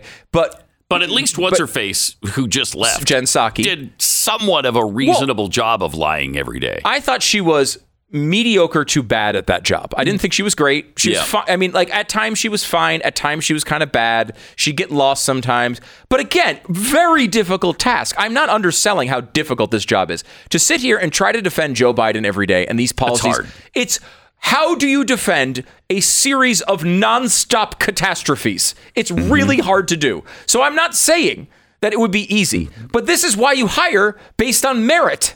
right. You don't hire based on genitals. Right. When you hire based on genitals, you get a situation like this. And I don't know, honestly, whether, how many times they've done this. How many times throughout? I mean, we're talking about our nuclear infrastructure here. Is that person really the most qualified? It's possible. It's possible. But geez, it seems quite odd that they over and over and over again find the most qualified people for almost every job just happen to be a first of something. Yeah. Does that seem reasonable to anybody? What I mean, look. No. Ketanji Brown Jackson is she the most qualified person for that role? We will never know the answer to that. Why? Because he disqualified 98% of the population before he started choosing. Mm-hmm. She might be the greatest Supreme Court justice ever. I have my doubts on that. But we will never know. And he will never know because he refused to look. Yeah, Think he- about that. I mean, he said it before he was even president. Yep. When he's president, he's going to nominate a black woman. That's what he said. And he did that. And he did. Specifically to appease uh, a, a, a, a congressman from um, uh, South Carolina. South Carolina, Clyburn, where he Yes. because he needed the endorsement. And the reporting is that, and I don't know, maybe you haven't heard this. The reporting is in the middle of one of the debates, in the middle of one of the debates, they went to commercial. And James Clyburn went up to Biden in the commercial break and said, You need to mention that publicly now. And then Biden did. That is legitimately how that happened. wow. Think about that. And by the way, he did went on to win Because of that Carolina. endorsement. Because of that endorsement, and that turned around his whole campaign. Yep. And that's why he's president now. Yep. So uh, think about that for a second. This is Wow. it- he did the same thing with his vice presidential pick, and he's doing it all over government, meaning that your government, which you probably already suspected was filled with people that were completely incompetent, now we know. We're not even picking the best incompetent person from the entire population. We're, we're minimizing it to sh- small slivers of the population and then acting as if we picked the right person so that he can come out and have Karine Jean Pierre say how diverse his staff is. In the greatest country on the planet, in the most powerful nation on earth. This is what we're doing. This is how we're choosing people. This is who's running the government and answering for the government. Uh, wow. That's not good. Mm-hmm. That's kind of an understatement, but it's not good. Not good. Triple eight seven two seven B E C K. Uh, more patents and for Glenn coming up. Stay informed. Sign up for the free newsletter today at glennbeck.com.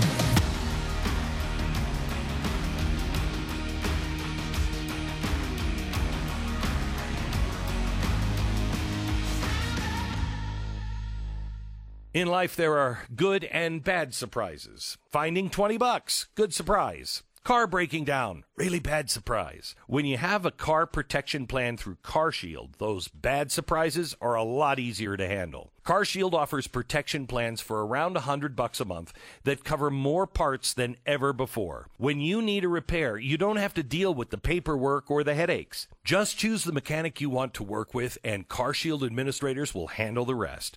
And here's a good surprise. Every protection plan includes coast-to-coast roadside assistance, rental car options, and trip reimbursement at no extra cost. So lock in your price by getting coverage today and it'll never go up. CarShield helps make the surprise of your car breaking down easier to handle. Get coverage like I did because I never worry about my trucks at the ranch. I know when I need them, they'll be ready to roll. CarShield.com slash Beck. 800-391-8888. Save 10% on your plan now. CarShield.com slash Beck. 800-391-8888.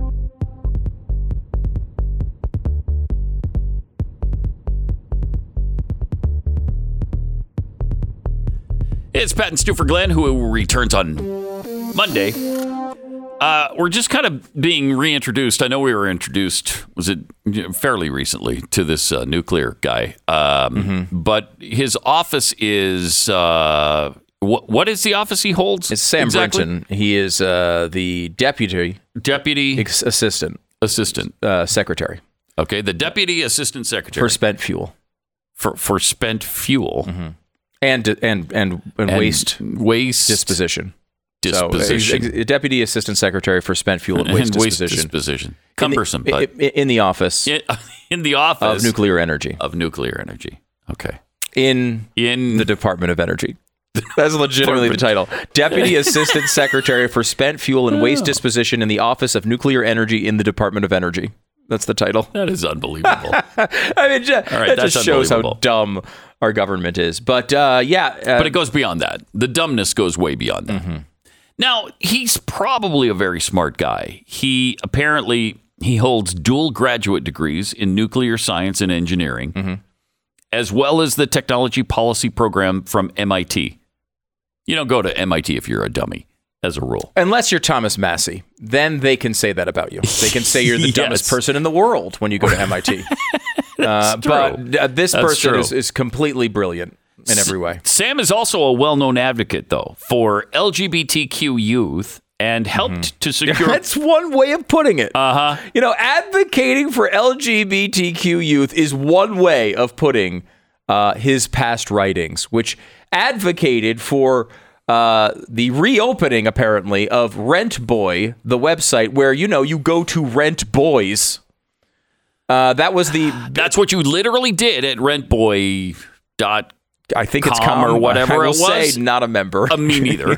Uh, but they shut it down, they right? shut it and down he because- advocated for it to be reopened. They, they, she, he made a uh, an argument about he how or she. uh, We they were getting his pronouns all mixed up they, because they, made an argument. Ugh, they no. identify as Can gender we at least fluid. come up with singular fake words? I know. Okay, if we're gonna if we're gonna butcher the language, can we at least not make them plural? Apparently, they identify as gender fluid and use the pronoun pronouns they, them, theirs.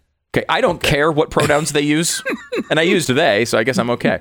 I don't care what pronouns they happen to be using. Yeah, I- um, but I, will say this: uh, the op-ed went on to argue because they closed this site down because it was essentially a giant front for underage male prostitution for gosh. for men. Oh my gosh. and there was all sorts of uh, problems with that. Apparently, the there's some legal issues that go along with underage prostitution. Oh, really? Yeah, I, I'm not exactly familiar with all the details, but uh, it was apparently a lot of young.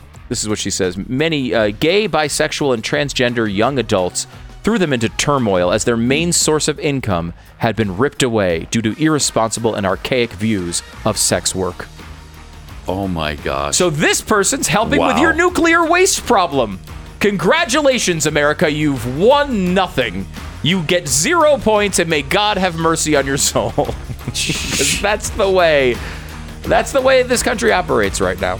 You Yep. get rewarded for that. For Yep. that. Mm-hmm. Mm-hmm. This is the Glenn Beck Program.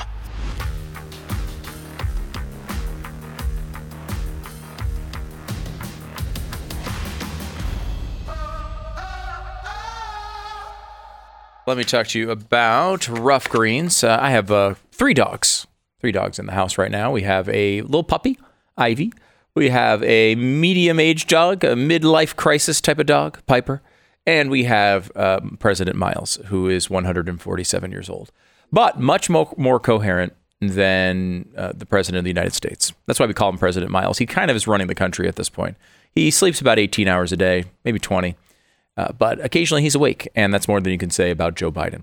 Uh, if you love your dog, and I know you do, you got to give them all the food uh, and the nutrients that they need. It's not just about some of these foods, just like dead food. You need to be able to give them rough greens because rough greens is not a food. It's you just sprinkle it on top of the food, and your dog will go crazy for it no matter what age they are. Give them the vitamins, minerals, probiotics, antioxidants, all the things your dog needs to be healthier. Uh, you got to give it a shot. Uh, check it out right now. Get a free bag of Rough Greens for your dog to try out. All you need to do is pay shipping. Go to roughgreens.com slash Beck or 833-GLEN33, 833-G-L-E-N-N 33, roughgreens.com slash Beck.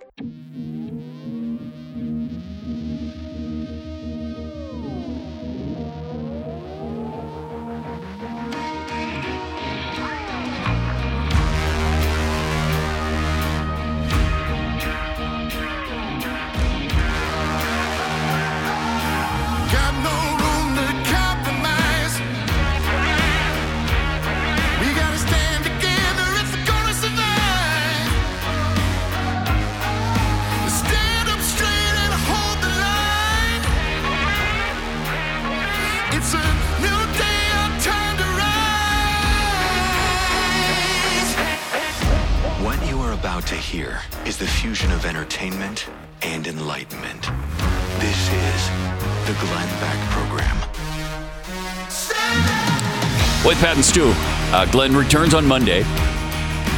Uh, apparently, our skies are so crowded with UFOs now, our naval aviators are having a hard time not running into them. Uh, we'll tell you about that and much more coming up in about 60 seconds.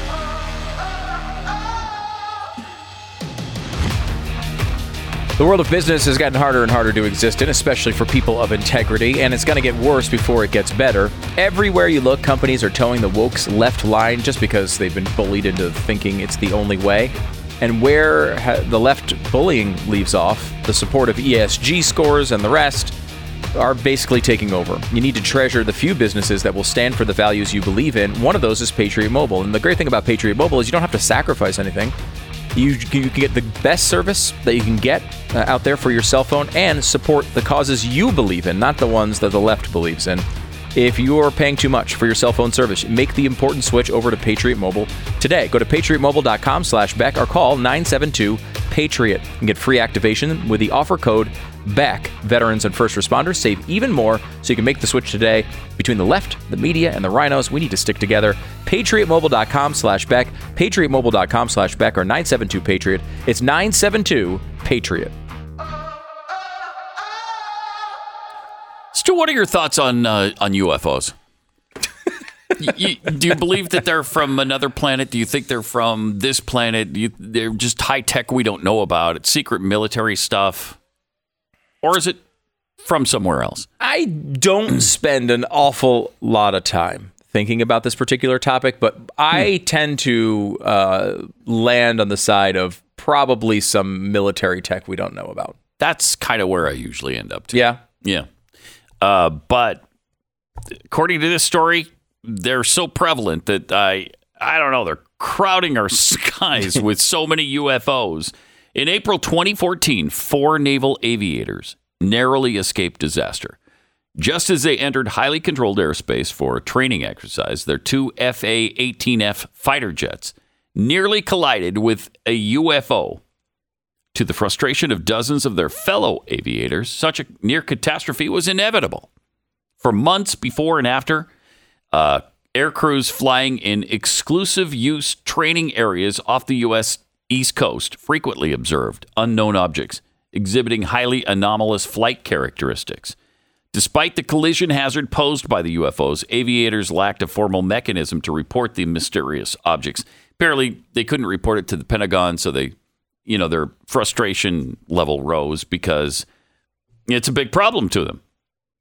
And what I had heard up until recently was that they'd never fired on them, but apparently they have fired on them. I don't think they've ever hit anything. So it's a it's it's a really uh, strange problem. In one UFO incident, an aviator reported that he had never seen anything like this before. In another encounter, an aviator noticed an object with flight characteristics unlike anything I had ever seen in my redacted years of redacted service, implying a particular anomalous encounter. Yet another pilot's report states that she had never seen redacted like it. I don't, Are they just redacting the swears? It feels like all these are just swears. I don't know. Like go back and read that and think about the. what Go back to the this be? redacted parts here. she had never seen redacted like it. So could that be she'd never seen anything like it? Why It do you have to do you have to redact the word anything? I think it might have been a swear. You think I so? never seen S like this. okay, You know? probably yes. You think? They're not supposed to be redacting swears out of government documents, are they? I don't. I don't know. Maybe they don't like people to think that they're n- naval aviators. Swear. yeah, because swearing never happens in the military. happens. That's if there's one thing we know about the military, never any naughty words used. Uh, the UFO did not change position like an aircraft would, and it was too high to be a ship. I thought you didn't All redact right. something there for a a good part of that word ship. I was like, oh no, that's supposed to be redacted, Pat. No. Uh, for fighter pilots armed with an array of advanced sensors, the confusion and bewilderment reflected in the reports is striking. One aviator have had a difficult time explaining the redacted. In another incident, a pilot could only describe a UFO in a puzzled voice over the over the radio. Yet another aviator described a UFO that appeared as odd as it sounds to be redacted. So this is what I knew was going to happen when they released this report. Everything interesting was going to be redacted. Right. And we're going to find out nothing about this ever. So I I don't know. I you know, what are you protecting us from? I think they're protecting their military secrets. That's what I think they're doing. I think so, but I mm-hmm. mean, who I hope so. Because Yeah. if it's China or Russia, then we're in real trouble. And if it's China or Russia, you would think they would have already done whatever it it is they're going to do with this new tech, right?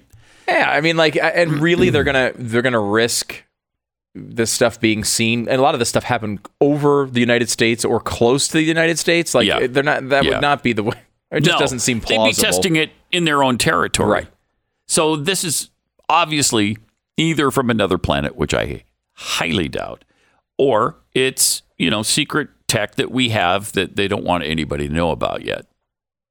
So that's what I hope it is because that bodes well for us. I hope it? so, man. I hope so. I, I used to too. definitely believe this. You know who threw me on that? Because I used to believe even Democratic presidents would be would have serious interest in making sure our defense was developing the best technology in case we needed to use it, and we might disagree with them and when they would use it or how they would use it, or maybe we would want them to use it and they didn't use it. But we were all on the same page that we wanted to have the best stuff, right? Like that's Yes. pretty clear. Yes. No, no, no, it's not. Well, li- listen to the words of Obama. I mean, they, they specifically went out and criticized the idea of just developing better weapons. They They, did, didn't want yeah. to develop them. They outwardly told the American people, and much more importantly, our adversaries around the globe, that we didn't want to develop any new weapons. How We does that make any sense? that doesn't make any sense. I guess the uh, the theory being like, if we tell them we're not going to to develop new weapons, then they won't develop new weapons. Right, right. Yeah, that's how this works. I mean, how exactly? naive do you have to be to believe that? Okay, if we just stop, if we unilaterally stop developing things, you think the Russians and Chinese would follow suit? No. Not in a million years. Nope. There's absolutely no way, and they've proved that over and over and over and over. Now, hopefully, the only defense of this is you just hope Obama was lying. Yeah. You know, I mean, maybe Yeah. he was. Maybe their military was still doing these things. And just, I mean, again, we hope we never have to use any of them. But you better have them in case you need them. Clearly. I and mean, they were did- talking about these, like the you know the hypersonic mes- uh, missiles and such that, That were China has? rumored to be used by ha, that China has and Russia was claiming they were using, even though that's there's been some questions about that. Mm-hmm. But China has them uh, seemingly for sure, and the the military experts, the people who are watching this stuff every day, many of them with former military experience, are saying that they're way ahead of us on this stuff. We don't have any defenses for it, and they are way ahead of developing development of these weapons. Which follows exactly to seems impossible to believe. Seems exa- it's exactly what I mean, Obama all advocated tech, for. all the tech that they do have has been stolen from us. I know, but you know they stole a bunch from us and Wow. then they advanced it. Who knows? Wow. Who knows how they're doing That it? would suck if that's true. Yeah, if that's true, that's really, really bad. And it, it can only happen when you have people who are ideologically committed to the United States not being the global superpower. And we know, I mean, Obama, you know, Biden is committed to God only knows what. I mean, I don't know that he has any values at all. Uh, we just know he's terrible at his job. Oh well, Mitt Romney said he's a, a genuinely good human being, which I genuinely don't believe. No, no, he's really. I mean, like he's I, not. He's despicable. He lies every single day. he seems to the have some people. sort of ethic. Biden, like to, to the point, like I think his his actions with Hunter Biden are interesting to me because he does seem to have that ethic of defending his family, Yeah, I think he has that. and that's not a good. Um, it's not a good ethic when your family is committing crimes. That's not something to be admired Mm-hmm. when your family is committing crimes, and uh, but it also could very well just be he likes the money that Hunter brings in, the ten percent for the big guy. You know, Yeah. Uh, it might just be that.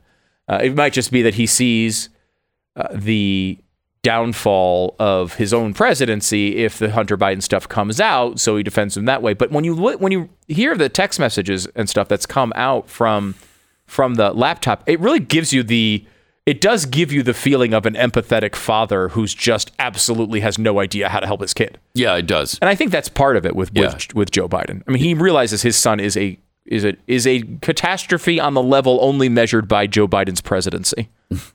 the life of Hunter Biden and Joe Biden's presidency are equally terrible things.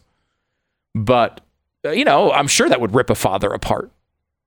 Oh, yeah, absolutely. And of course, he's done. When, when your son is an absolute douchebag, yeah, who's you know cheating on his wife with hookers and strippers and all of that stuff, and doing drugs on a regular basis, and uh, uh, ignoring children that he's had with other women, with other strippers, and I, I mean, there is so much there with Hunter Biden. Yeah.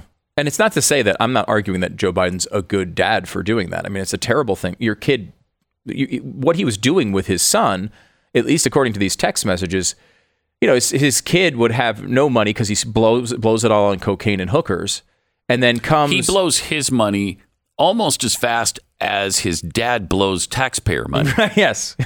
Very So, true. yeah. And so he Hunter blows all of his money on cocaine and hookers. Mm-hmm. And then says, "Okay, Dad, I'm finally okay." uh, Manipulating his father, I think, and saying, oh, "Okay, I'm gonna go, I'm gonna go back, and I'm gonna go to rehab now, Daddy." And but I'm just a little short on money. Can you please help me? And he does. stupid Joe Biden, He does. sends him tens of thousands of dollars, which he then spends on more hookers, and does not go to rehab. Yeah.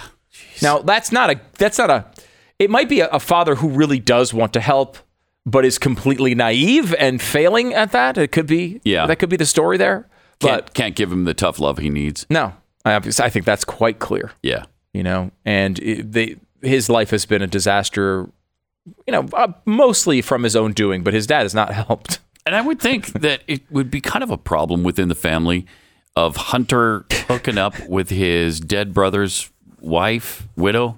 Uh, that That is that seems like a sleazy kind of the move there. It's one of the strangest things I've ever heard in my entire life. Yeah, it's weird. And sadly, it was his daughter that discovered it, apparently, and uh, then told the mother, and that's how she found out. was and they made a statement at the time. It was like, you know, it's it's been a complicated time. It was like it was not like I can't believe my son is doing this. He's out of control. It was like you know, It's been a complicated time. it's been a complicated time, Yeah. and they're finding their peace in, in, Uh-huh. in a certain way. And we we thank Sure. we asked for privacy in this time. You know, it was not it wasn't a full throated endorsement. I wouldn't say of the relationship, but it was No. not. It, I mean, how you know? I can't even imagine. You go through the, a, a terrible situation where your son dies, he's married to someone, and then your other son starts hooking up with her. I mean, like that is like uncool. Un. That's an, that is an understatement, Pat. That is an understatement. Yeah. right there. Yeah, probably. That's not cool. I mean, that's similar to the Gavin Newsom thing, right? Like you, it's one thing for the guy you're working for, this political leader, to be having an affair. Mm-hmm. But then when it's your wife that he's sleeping with, you get a little more upset. you know? Yeah. And that's what happened with Gavin Newsom when he slept with his best friend's wife and his political advisor's But wife. again, none of these things matter to Democrats. No. So it's perfectly fine. None of it matters. I mean, don't even worry about it. They Whatever. just- That's their personal life. That doesn't mean they can't govern. Oh, okay. All right. Yeah. But I mean, look at what we, we covered the story before. He has this relationship where he's constantly funneling money to Hunter Biden and seemingly get it, getting it from his business and a lot of money. Like a lot of money. In the case you're talking about, it was like fifty thousand dollars over a like a couple of weeks. Mm-hmm.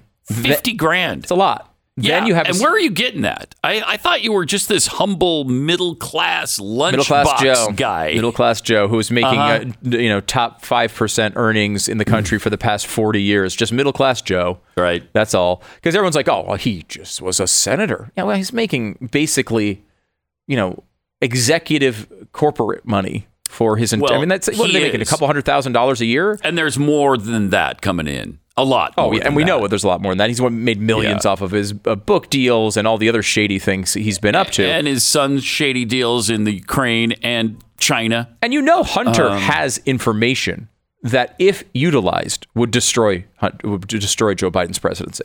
Yeah. Oh, I if bet. the media Yeah, listened I'll to it. Now they would just immediately dismiss Hunter Biden as a crack addict and, and try to brush it off. But like, Mm-hmm. we know Hunter does know enough about this uh, to to do severe damage to his dad. So really, you know, Joe Biden is incentivized to try to help him. I mean, this could very well be why 950,000 barrels of oil went to a company that It Hunter really Biden could. was working with. It very well It could. This really is could. why you don't allow these things to happen. You can't have comp- you can't be compromised like this.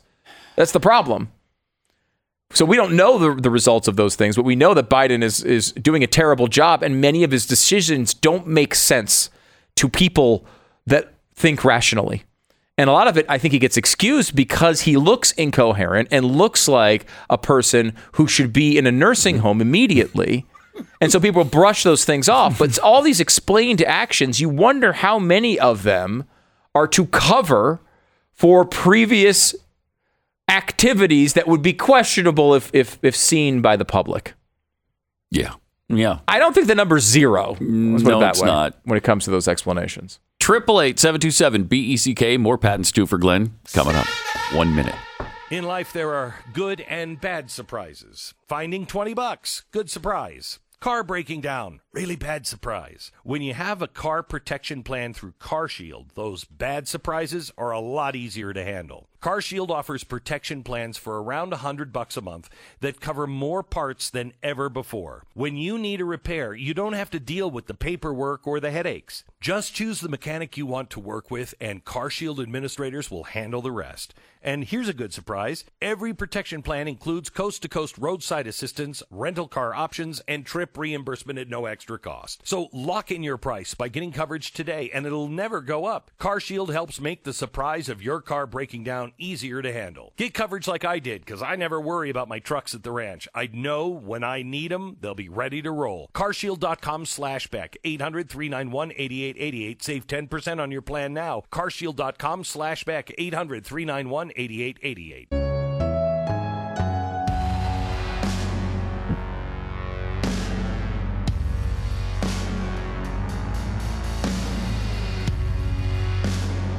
Uh, this will be a surprise to um, no one. CNN's ratings are kind of in the toilet. What? Yeah. Well, you are surprised by that. It What? Took, took Stu by complete surprise. I'm shocked by I know. Now, I- right? Now you're not talking about CNN Plus's ratings because those no, have got to that be good. doesn't exist. Uh, CNN Plus is Bad ratings on CNN Plus do not exist. That I agree with. that is true. right? Because they, they, they don't have any ratings. Uh, but the major changes they've made already in leadership and philosophy and structure have not yet borne fruit in the ratings. That's stunning. Ha! That's stunning, Pat. Uh, the numbers are indeed a cause for concern, according to this article. In June, CNN CNN primetime shows averaged 654,000 nightly viewers. In prime time? Wow, that's terrible. That- Really, really bad. That's really terrible. Um, 148,000 in the demo. Uh, so. That's, anything, that's to give you an idea. That's less than what Glenn was doing at CNN headline news. years and Not years Fox. ago. Yeah, year, year, when no Yeah. one knew who Yeah. Glenn was. He had just started at CNN headline news, and he was outdoing those numbers. Glenn's repeat show overnight numbers Yeah. were bigger than this. Yes. uh, I think by a lot. and the rating ratings for Brian Stelter's show, uh, reliable sources. Uh, I stumbled into the fact that I don't even know where that when that's on. Do you? I feel like Do it's on the idea? weekends, maybe. We we did discover it's a Sunday morning show. Oh, okay. At 11, a- I- 11 a.m. I think. I mean, I do see clips of it from time to time, Right. but I, are not all a I've ever weekly seen. viewer. it's surprising to me. I'm sure it's a great You don't show. love his but show? I don't don't Oh, catch it all that terrific. often. So his ratings are 585,000. Total viewers, 79,000 in the demo. God. How do they continue to leave him on the air? How is it possible? I don't understand it. Yeah, I know it doesn't make any sense, especially with this new direction. You know, uh, Well, they keep saying we're going to get rid of all the bias. We're going to get rid of the people who just have opinions and we're going to replace them with news people. I've yet to see that happen. Yeah. I When are you going to do that? I don't see much movement. I mean, they did. It did just. I mean, they, they've only been in there for a couple of months. I mean, I, I don't know, but you'd, while. you'd think it's. I would think that you, you- there's a little time. urgency, although urgency is a white supremacy uh, situation. What do you mean? Uh, you- well, when you're urgent, um, that's white supremacy. When you have a sense of urgency, yes, like you think something's important, so you want to do it as quickly as possible. Yes, because it's uh, high on your priority Now, I'm list. not going to remember the, the. Did we do the story on this show or was it mine? remember. Uh, because uh, all the details are a bit fuzzy right now, but we'll tell you about that eventually. But as for CNN, um, it's. I mean, it's indicative of what happened to CNN Plus because they thought that was going to explode for some reason. I don't know where they got that research that anybody cared about seeing more CNN than Yeah. they were already not watching. Uh, and then they drew 10,000 total subscribers. 10,000. They tried to blow that number up and, and lie about it, but I, I ten thousand's a. I don't even. I would be surprised if they even hit that number. I would too. I would too.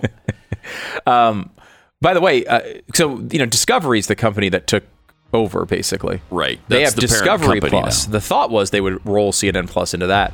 This weekend on Discovery Plus, they have the documentary that you may have heard of during the January 6th uh, hearings.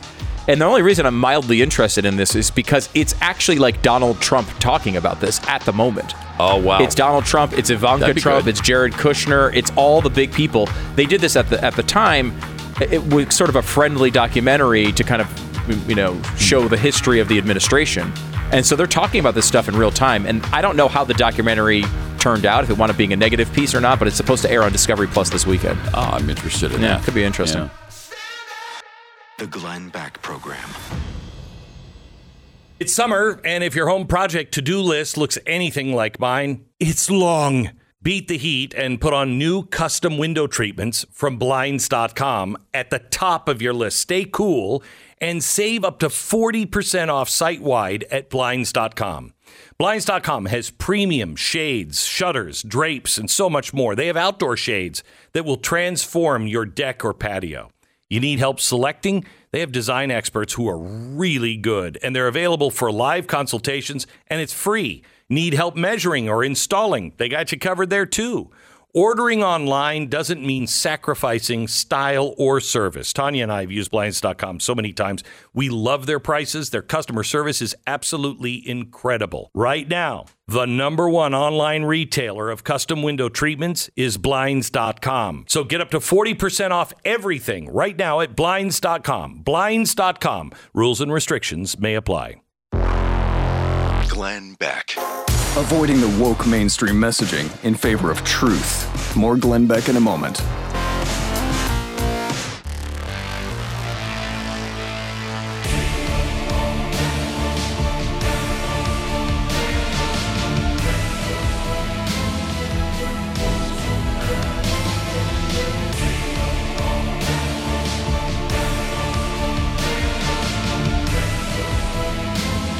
Pat and Stu for Glenn today, who returns on Monday.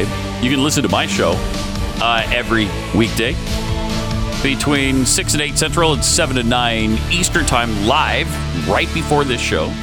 It's Pat Gray Unleashed, where we do traffic and weather together every eight minutes on the sevens. Really important Really? to get you there What on city do you do Yeah. traffic in your for? local area? All local areas. Yeah, it's uh, pretty wide ranging. It's going to be a long segment. Yeah, it is. You know, it- it- you, you- should check it out sometime. You got a nationwide audience. Yeah, You're right. doing traffic in every local area. Together, every eight minutes on the sevens. Yeah, so hey, that's not how the clock works. so you can uh, check that out right before the show or anytime you want on podcast. And then I understand you have something going on this very day. Big night show. tonight. It's Power Hour night. Yes, studoespowerhour.com. Go there, share it, like it, do all the things. Give the machine what they want algorithmic engagement. Mm-hmm. Yes, feed the beasts. Uh, we're doing the show on YouTube tonight, uh, youtube.com slash Stu Does America. It happens at 9 p.m. right after our regular show. So you get uh, some news of the day and then watch us uh, uh, do the old drinking game Power Hour, trying to talk politics, which is very, very difficult to do. It gets harder and harder as the hour goes on. So I can imagine. uh, it's a fun kickoff to the weekend, if anything else. And uh, check it out tonight. StuDoesPowerHour.com. Live it, love it. Do it. You're just a woman. Yeah, thank, thank you. I appreciate that. Um, I want to give you this uh, this rant from uh, Sean Trende. He is at um, Real Clear Politics. He's the senior elections analyst at Real Clear Politics, and I honestly don't know his political leaning really at all. I, I, he was at AEI for a while, which is sort of a right leaning think tank, um, but I've never heard him give hi- you know like i I'm a Democrat, I'm a Republican. I don't know what his politics are. I kind of sense that he's like a moderate Republican, maybe. Okay. But he had a really interesting rant. And I want to you tell me if this rings true to you, Pat. Okay. Uh, the roots of the GOP's base, the GOP base's disdain for the old establishment are deep, but they trace back to the Reagan years. For decades, rank and file Republicans were told, "We want to do the things that you want to do, but we've o- we've only ever had the Senate and the presidency. Our hands are tied." So in 2000, Republicans get the trifecta.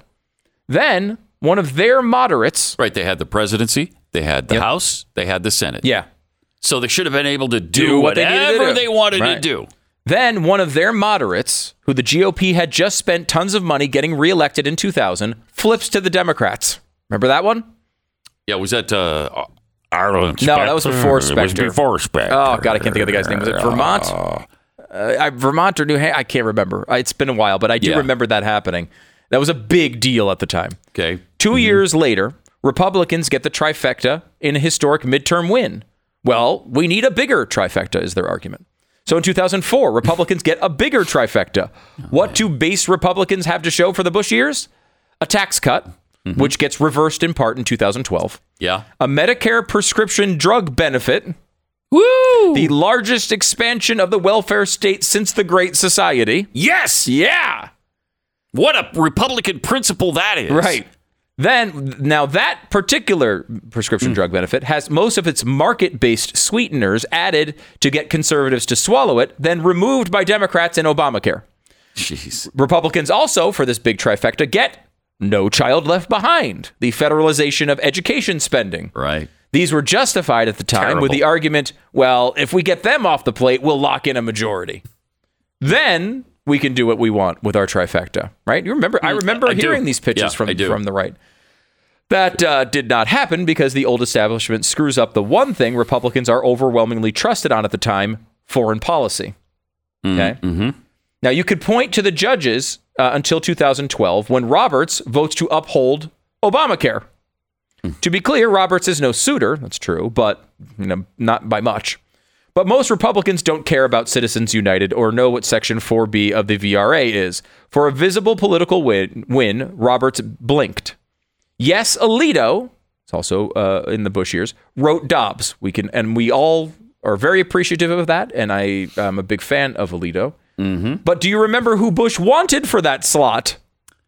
Yeah, it was uh, what's her face? Harriet Miers. Harriet Miers. Yes, Harriet Miers. Uh, now, as Sean Trende points out, Harriet uh, Harry Reid really, really liked Harriet Miers, which tells you a lot about how she would have been potentially Really as does. a jurist. Uh, um, Republicans only got Alito because the base went into open revolt. It's a similar story with Obamacare re- repeal. We'll force Obama to repeal after the 2010 wave. We'll shut down implementation in 2013. Okay, we had the House and Senate in 2015. Then they finally had the trifecta in 2017, and repeal gets thwarted by John McCain, another Republican. Now, the base has also made clear it wasn't fond of uh, a comprehensive immigration reform in 2005, which Bush almost pushes through anyway. In 2013, Yeah. a conservative revolt stymies the Gang of uh, Eight for their immigration reform push. Who does the establishment put? Uh, uh, who does the establishment put hundreds of millions of dollars behind in 2016? Jeb Bush, Right. whose brother is viewed Right. as a failure on all fronts by Mr. large Low portions. energy. Right. Yeah, that's true.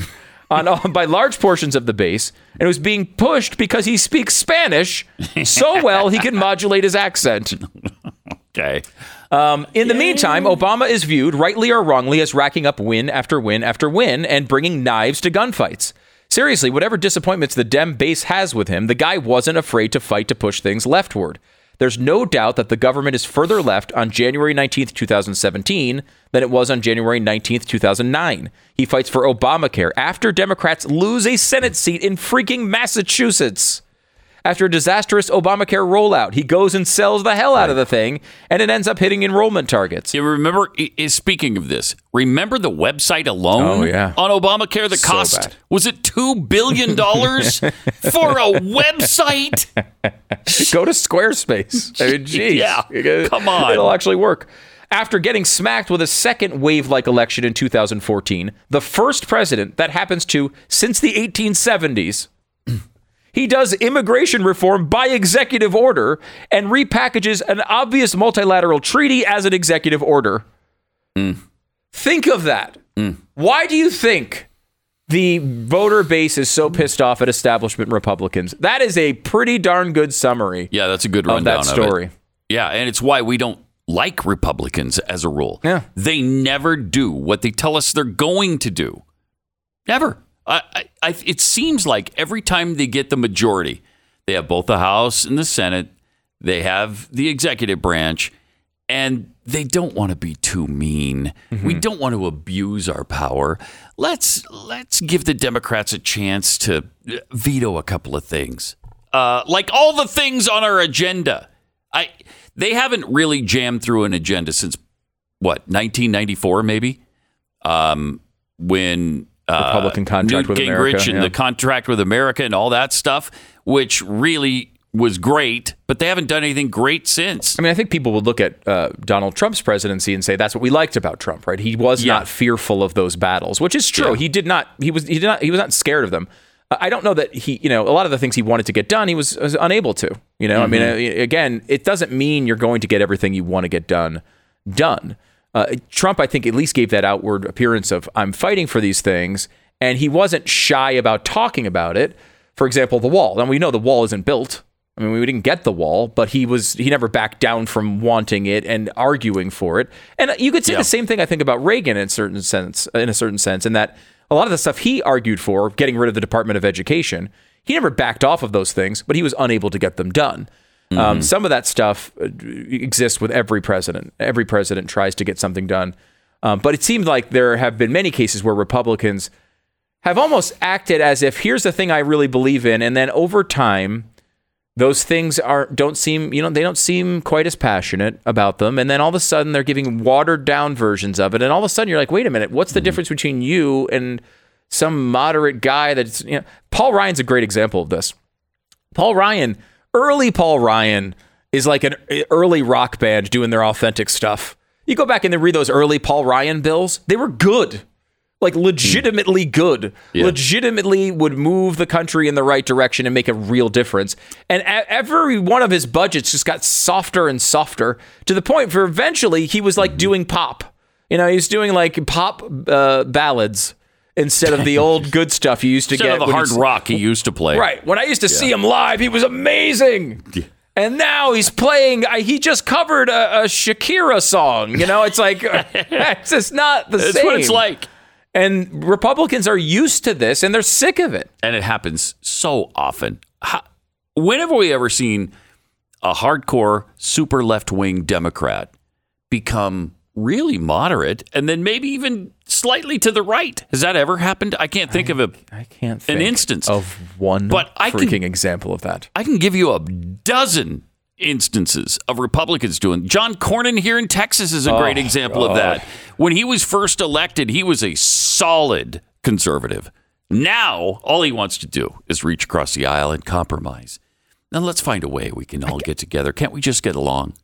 Oh, here, let, let me let me shepherd through the gun control bill. Yeah. which he just did, by the way. And if anyone in Texas happens to be listening that is thinking maybe I should challenge him in a primary in his next election, please remember that bill. Right. Please remember that they he helped Please. shepherd through a gun control bill. The Yep. Texas senator who Crazy. shepherded a gun control bill It probably would not have happened Oh, without him. Yeah, would not have. I don't think it would. Have. What have. happened to Dan Crenshaw? I mean, I, I, he seems to have gone uh, on a leftward journey since uh, coming into office. Um, I, there's a, you know, Ryan Paul Ryan was a great example Hmm. of it. I mean, over and over and over and over, you see the examples. Uh, You see- you of see- Republicans doing this. Republicans that change parties often. You mentioned. Arlen Specter before. I, I Right. still can't think of the guy's name who did it in the early 2000s, which was again about control of the Senate. It was a really big deal. Mm-hmm. But you have people, you know, like you know Charlie Crist bounces back and forth Oh, from parties every, every 10 minutes. He's in another party. Uh, but it's it's interesting because you're right. You don't you do occasionally see Democrats uh, that uh, maybe not as well known. Mm-hmm. You know, like the Zell Millers of the world from back in the day, who were kind of conservative Democrats anyway, and then just okay, I can't do be with this party anymore. There's, they're gone. They've gone too far. You do see that, But but you don't see these like revolutions for like I used to be a hardcore liberal. Uh, and and now after all the perks the party has given me, I'm going to abandon them and go the other way. Yeah, it doesn't never- happen all that never much. see that. It doesn't happen much. Triple eight seven two seven B E C K. More coming up. The Glenn Beck Program.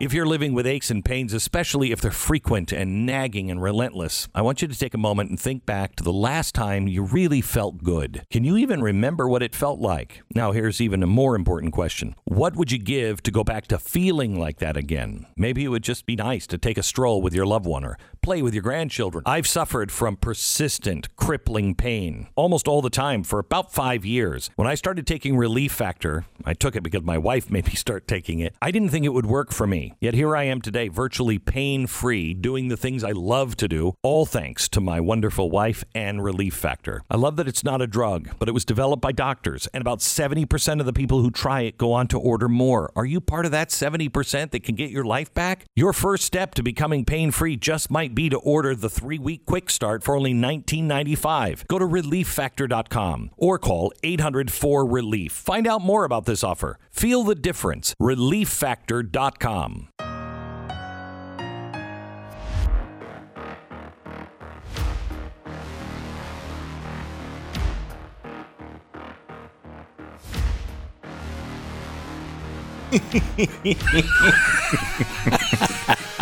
Welcome back. Triple eight seven twenty seven Beck is the phone number. It's Pat Stu in for Glenn. Also joining us, the one, the only Jeff Fisher. Thank you. Hello. Thank you. host Happy to be here. Of Chewing the Fat, the fattest podcast available. Thank you. Wherever you get your podcast. Thank you very much. I came uh, sporting a gift. Uh, I had a uh, had a contestant on my uh, game show, What's the Lie, of which you both have participated. Lots of fun. the Yeah. I've never Uh, won, but it was fun. Well, this contestant uh, showed up with a gift. Brought me a tomahawk from his uh, Tomahawk Lanes in Michigan. Uh, uh, engraved Jeffy CFT. It's got chewing the fat on the blade. That's really cool. I, I have now started a new thing. If you're a contestant on my game show, you bring me gifts. Yeah, you don't win anything. my thing. I you can't win a thing on the show, but you bring him a gift. I, That's a I good like deal. that a lot. Yeah, that's a really good deal. lot. When I was on the show, he offered me as a prize a Blaze mug.